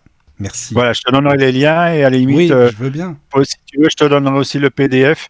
Comme ça, tu pourras le mettre sur ta page si tu veux. Oui, on le mettra sur la page de la radio, comme ça. D'accord, c'est bien. Comme voilà, ça. comme ça. Ça, fera du boulot à Claude, c'est bien. Il va bosser un peu. Voilà. Il va le mettre sur la page. Merci, Steph. oh, yeah. C'est bien, Steph, t'as raison. équipe, hein, une équipe. Euh, donc euh, voilà. En tout cas, toi aussi, hein, Steph, partage-le également sur ta page parce que je suis sûr qu'il y a des auditeurs qui sont membres de ta page. Donc euh, toi, tu mets sur ta page et, comme ça, et, et Michael le mettra sur la sienne aussi et Claude aussi. Claude, je crois qu'il parle de d'OVNI aussi. Il a une page spéciale donc à ça, mais il pourra peut-être le mettre dessus aussi, Claude. Hmm oui, pourquoi pas. Oui, tout à fait. Hmm, hmm. Le livre est vraiment très bien pour zéro pour 0 euros. Vous aurez euh, pour le mettre en téléchargement sur ton site. Oui, oui, tout à fait. Ce sont des PDF libres, de droit, euh, autant le proposer. Oui, oui, on pourra le mettre en téléchargement. Oui, c'est vrai. tout à fait. Il n'y a, pas d'auteur, en fait, c'est un, internaute qui a fait ça par passion. Ah, c'est génial. Ben voilà. ça, bah, comme ça, ça permettra de le, de le disperser, comme ça. Oui, voilà. voilà c'est important de disperser comme des informations utiles. Comme ça, il y a des outils pédagogiques qu'on laisse en ligne aussi pour aider les auditeurs à se faire leur propre opinion donc euh, là-dessus. Ben oui, hmm. après chacun est libre d'avoir son opinion, heureusement, de penser comme il le ressent, comme il a envie, mais au moins il a les informations, voilà, il en fait ce qu'il en veut après. Ouais. Et donc pour conclure, moi de mon côté, euh, je voulais revenir justement aux pyramides d'Égypte. Euh, j'avais écrit un, article en, 2010 euh, sur un commentaire du docteur Alacha N. Je pense que ça se prononce comme ça. Celui-ci a dit à l'époque devant les journalistes la chose suivante il y a quelque chose à l'intérieur de la pyramide qui n'est pas de ce monde. Euh, le chef du département archéologique de l'université du Caire, le docteur Alachaen, a dit à un auditoire qu'il ne pourrait y avoir une théorie selon laquelle les extraterrestres ont aidé les anciens Égyptiens à, construire les plus anciennes pyramides d'Égypte comme celle de Gizeh. En, entre-temps, euh, il y a eu aussi une histoire qui était liée aux artefacts, parce qu'il y a des artefacts qui ont été retrouvés. C'est un ancien égyptologue euh, qui s'appelle Sir Williams Petrie à Jérusalem. Je ne sais pas si vous connaissez son, nom. Oui, tout à fait. Et qui avait donc découvert des artefacts. Hein. C'est un archéologue euh, qui est né en 1853 et qui est mort le 28 juillet 42. Alors, il était appelé euh, Flinder Petrie et était un égyptologue anglais et un pionnier de la méthodologie systématique en archéologie et de la conservation des artefacts.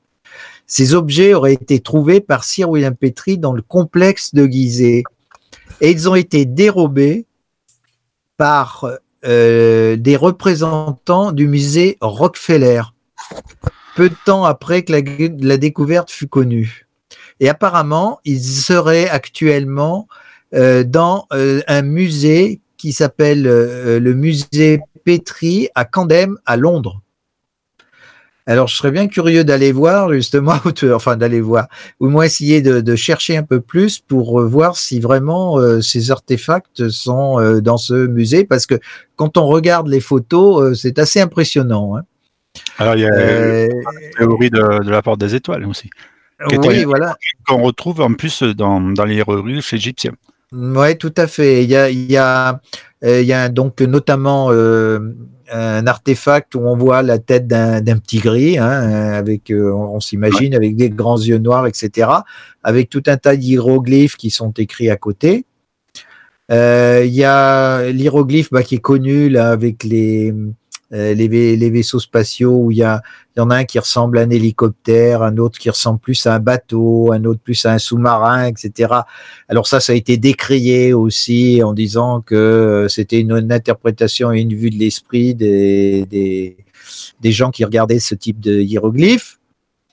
Et enfin, euh, on voit donc euh, par rapport à cette tête, la suite d'hiéroglyphes, on voit très bien un vaisseau spatial qui est dessiné en forme de, je dirais plutôt de deux assiettes euh, l'une au-dessus de l'autre et qui, euh, qui a des petits hublots euh, au milieu. Hein, voilà. Donc ces artefacts apparemment sont bien, sont bien existants et seraient exposés au lycée, au, musée de, au musée de Londres. Donc ce qui veut dire quand même, même si certains le décrivent, que ces pyramides ont quand même une origine assez particulière et en plus il y a une photo qui avait été qui avait circulé sur le net où euh, elle avait été prise. Euh, il y a une photo qui avait été prise par des satellites qui passaient juste au-dessus du plateau et on voyait, grâce à, à cette photo satellite, des galeries qui circulent en dessous des pyramides et du sphinx. Donc, il y a quand même quelque chose derrière euh, qui, est inscrit euh, dans ce plateau de Gizeh. Et je sais qu'à une époque, il y a même le, je sais pas si c'est le président ou un ministre, je sais plus lequel, qui avait euh, dit qu'il refusait totalement l'existence d'extraterrestres et qu'il ne pouvait pas concevoir que Science ait pu être construite ou tout au moins avoir un point d'origine avec une race extraterrestre. Voilà la conclusion de l'émission. Bah, merci pour ce partage, Claude. En tout cas, c'est intéressant. c'est vrai que euh, j'avais déjà entendu ça aussi, que même, même, même, en Russie, il y avait une époque où ils avaient fait une enquête à ce niveau-là, euh, d'artefacts et d'objets qui auraient été retrouvés donc euh, au niveau des, des, des, pyramides. Et donc, il y a eu beaucoup d'ouvrages écrits là-dessus. En tout cas, c'est vraiment euh, un plaisir d'être avec vous ce soir et ah, de pareil. Mais venez, venez vraiment à l'émission de Patrice là bientôt, si vous avez envie. On pourra ah en parler parce que déjà présent auditeur. Hein. Donc euh, voilà, ça a l'air d'être passionnant. Oui, euh, oui. Tu peux un livre que je vous conseille euh, avant, avant qu'on raccroche, absolument. Jean-Claude Boré, Jean-Pierre Petit, Contact Cosmique. On va voir absolument. Ah oui. Ah, c'est récent, non? Comme, comme bouquin. C'est vraiment oui, et ça permet de. et tu sais que, que Jean, euh, Jean-Pierre Petit, c'est un fan des humites. Et, lui, il a été contacté. Il a eu beaucoup Ah oui, oui, il est, à fond. Euh, et il est à fond. Et c'est un scientifique quand même. Hein. Oui. Donc il, est à fond. Dans, 83 ans maintenant, hein, quand même.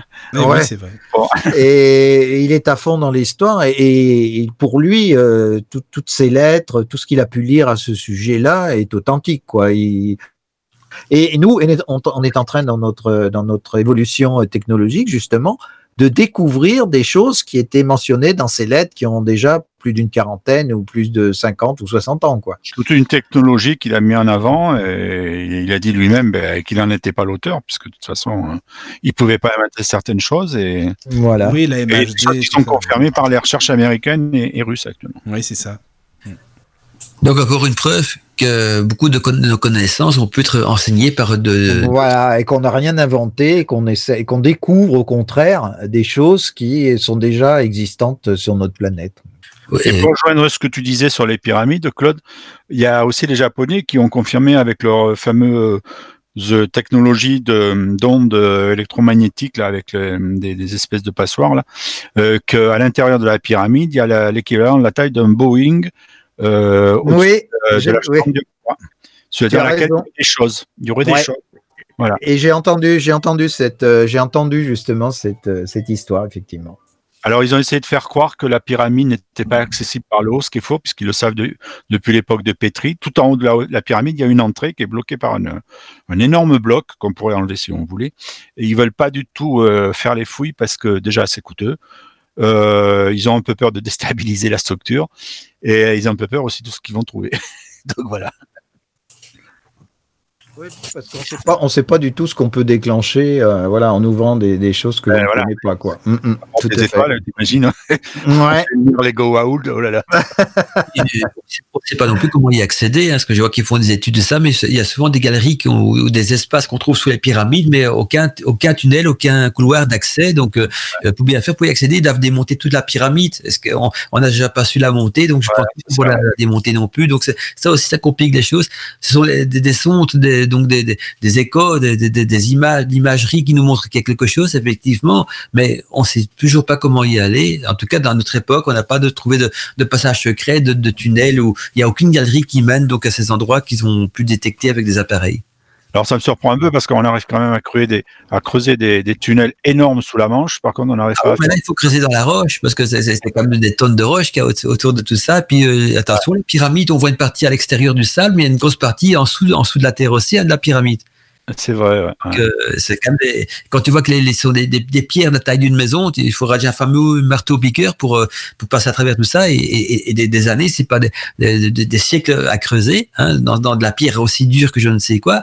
Et puis ça coûte des sous. Il faut que, que quelqu'un décide de financer le projet aussi. Il y a une vidéo sympa à voir avec euh, euh, Frédéric Davidovitz, euh, sur, qui est passé sur BTLV concernant les pyramides. Alors, le, le, c'est un spécialiste des constructions, un ingénieur. Il disait que les égyptologues ne sont pas des scientifiques, ce dont je suis entièrement d'accord pour en avoir côtoyé quelques-uns. Ce sont souvent des fils à papa d'ailleurs qui sont là pour frimer. Et il expliquait qu'en fait, tout simplement, la, construction euh, des, des, pyramides était faisable avec le principe. Alors, ça, ça croise aussi une vidéo que j'avais vue sur un Yougoslave qui expliquait qu'en fait, grâce à des loupes géantes, euh, que l'on mettait euh, devant une espèce de mélange de mortier, on arrivait à faire durcir d'une telle façon, euh, à faire bouillir en fait la pierre, et ça durcit comme du granit. Et ça aurait été construit comme ça. Et David Dovitz dit, dit qu'en fait, euh, c'est aussi une construction de type béton, en fait, la, pyramide pour, pour, eux. Alors, c'est une technologie, évidemment, qu'avaient pas apparemment les anciens Égyptiens. Donc, ce qui veut dire qu'encore, il y aurait une technologie qu'on connaît, c'est pas euh, à l'époque et qui, qui, avait été employée. D'accord. Donc, deux vidéos à voir très sympas. Euh, euh, là-dessus, quoi, si vous voulez passer un bon moment. Il y a encore beaucoup de mystères qui, qui, qui, qui à découvrir sur Terre. Quand on regarde un petit peu dans, dans les quatre coins de, de, de, du monde, dans les vestiges qu'on a trouvés, il y a quand même euh, des, mystères toujours euh, qui sont pas élucidés. Et donc l'histoire de l'humanité, c'est rien qu'en en elle-même, c'est un grand mystère parce que les scientifiques savent même pas se mettre d'accord sur l'origine de l'humanité, même si on parle d'hommes préhistoriques et tout ça.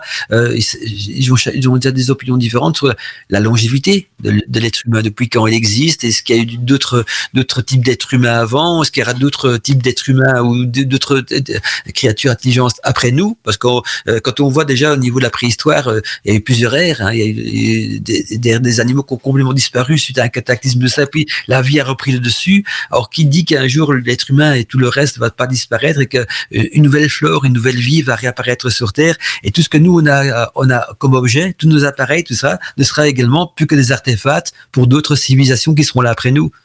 Alors apparemment, si l'homme disparaissait, j'avais vu quelque chose qui était assez sympa, qui expliquait en fait que, enfin sympa, si on veut, euh, que euh, ce serait des chauves-souris géantes qui pourraient nous remplacer.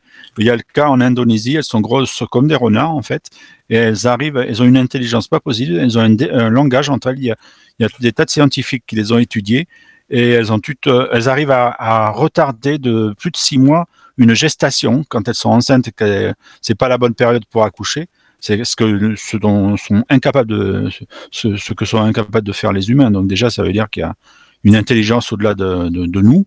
Et apparemment, elle, elle, elle euh, communiquerait aussi par télépathie. Et quand vous les voyez, elles sont géantes. Il y en a certaines, là, on voit un Indonésien à côté, vous avez l'impression d'avoir un chien loup. Et alors, on pensait que c'était euh, bidon, quoi, tout ça. Et puis, ils se sont aperçus, ben non, qu'il y a des chauves-souris géantes aussi en Amazonie et ils se posent la question de savoir si ça serait pas le fameux chupacabra, puisqu'ils ont retrouvé en fait des squelettes de chauves-souris euh, géantes qu'on pensait euh, avoir disparu euh, euh depuis le XVIIe siècle et qui ferait à peu près 40 cm. De... Ils ont retrouvé un squelette carrément 40 cm, ce qui est énorme quoi. Quand vous avez ça face à vous, avec les ailes qui s'écartent, et ce sont des chauves-souris vampires. Donc voilà.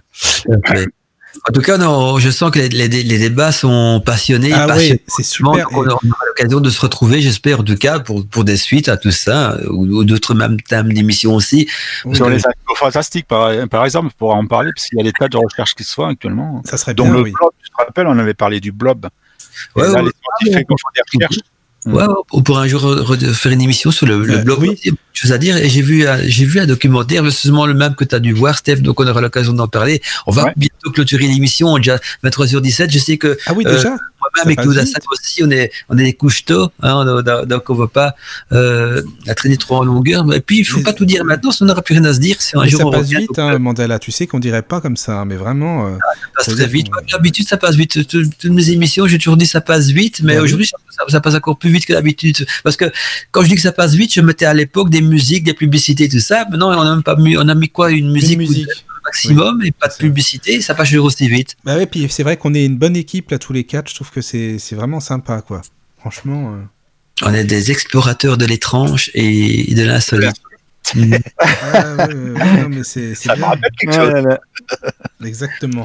Bon, bah, on fera d'autres émissions comme ça, ça c'est sûr. J'espère bien. En tout cas, je vous remercie encore hein, mes, amis, que je considère comme des amis, Claude Assam, euh, Michael euh, et Steve oui. On se connaît depuis des lustres, on a déjà fait plein ah d'émissions ensemble. Ça fait un plaisir de, de, vous retrouver comme ça sur, l'antenne et de pouvoir euh, continuer à faire avancer le, le chemin biblique hein, dans, dans, ces, dans, ces, domaines de, de l'insolite, de l'étrange et du paranormal qui font partie de nos passions. Donc, je vous souhaite quand même à tous, donc aux auditeurs aussi qui sont fidèles à nos émissions et à la radio du Lotus. Donc une bonne soirée et ben, à bientôt. En tout cas, moi je vous envoie plein de gros bisous, plein de bonnes énergies et j'espère que les débats vont continuer hors antenne. Hein. Les boîtes mail sont ouvertes et puis il y a des informations qu'on a partagées pour faire vos recherches personnelles. Ne restez pas sur des, des, des, des, on dit des faits, des suppositions. Euh, euh, faites des recherches. Devenez également vous-même un, pionnier de, du mystère et, dans, dans tout ce qu'on va partager avec vous, il y aura des PDF, il y aura beaucoup de choses que partager sur le site du Lotus et sur le site de Claude Assam aussi. Euh, soyez à l'écoute donc euh, et, faites vos propres recherches. Ne, prenez pas tout ce qu'on vous dit, que ce soit nous-mêmes ou les gouvernements, hein, gouvernements y compris pour de l'argent comptant. Faites vos propres recherches et vous allez voir que le mystère est parfois euh, plus grand qu'on pourrait l'imaginer. À très bientôt. Merci encore. Merci à tous. Bonne à bientôt. Merci à, tous et aux auditeurs qui nous ont écoutés. Bienvenue dans les débats et libre antenne. En live sur la radio du Lotus la radio du Lotus.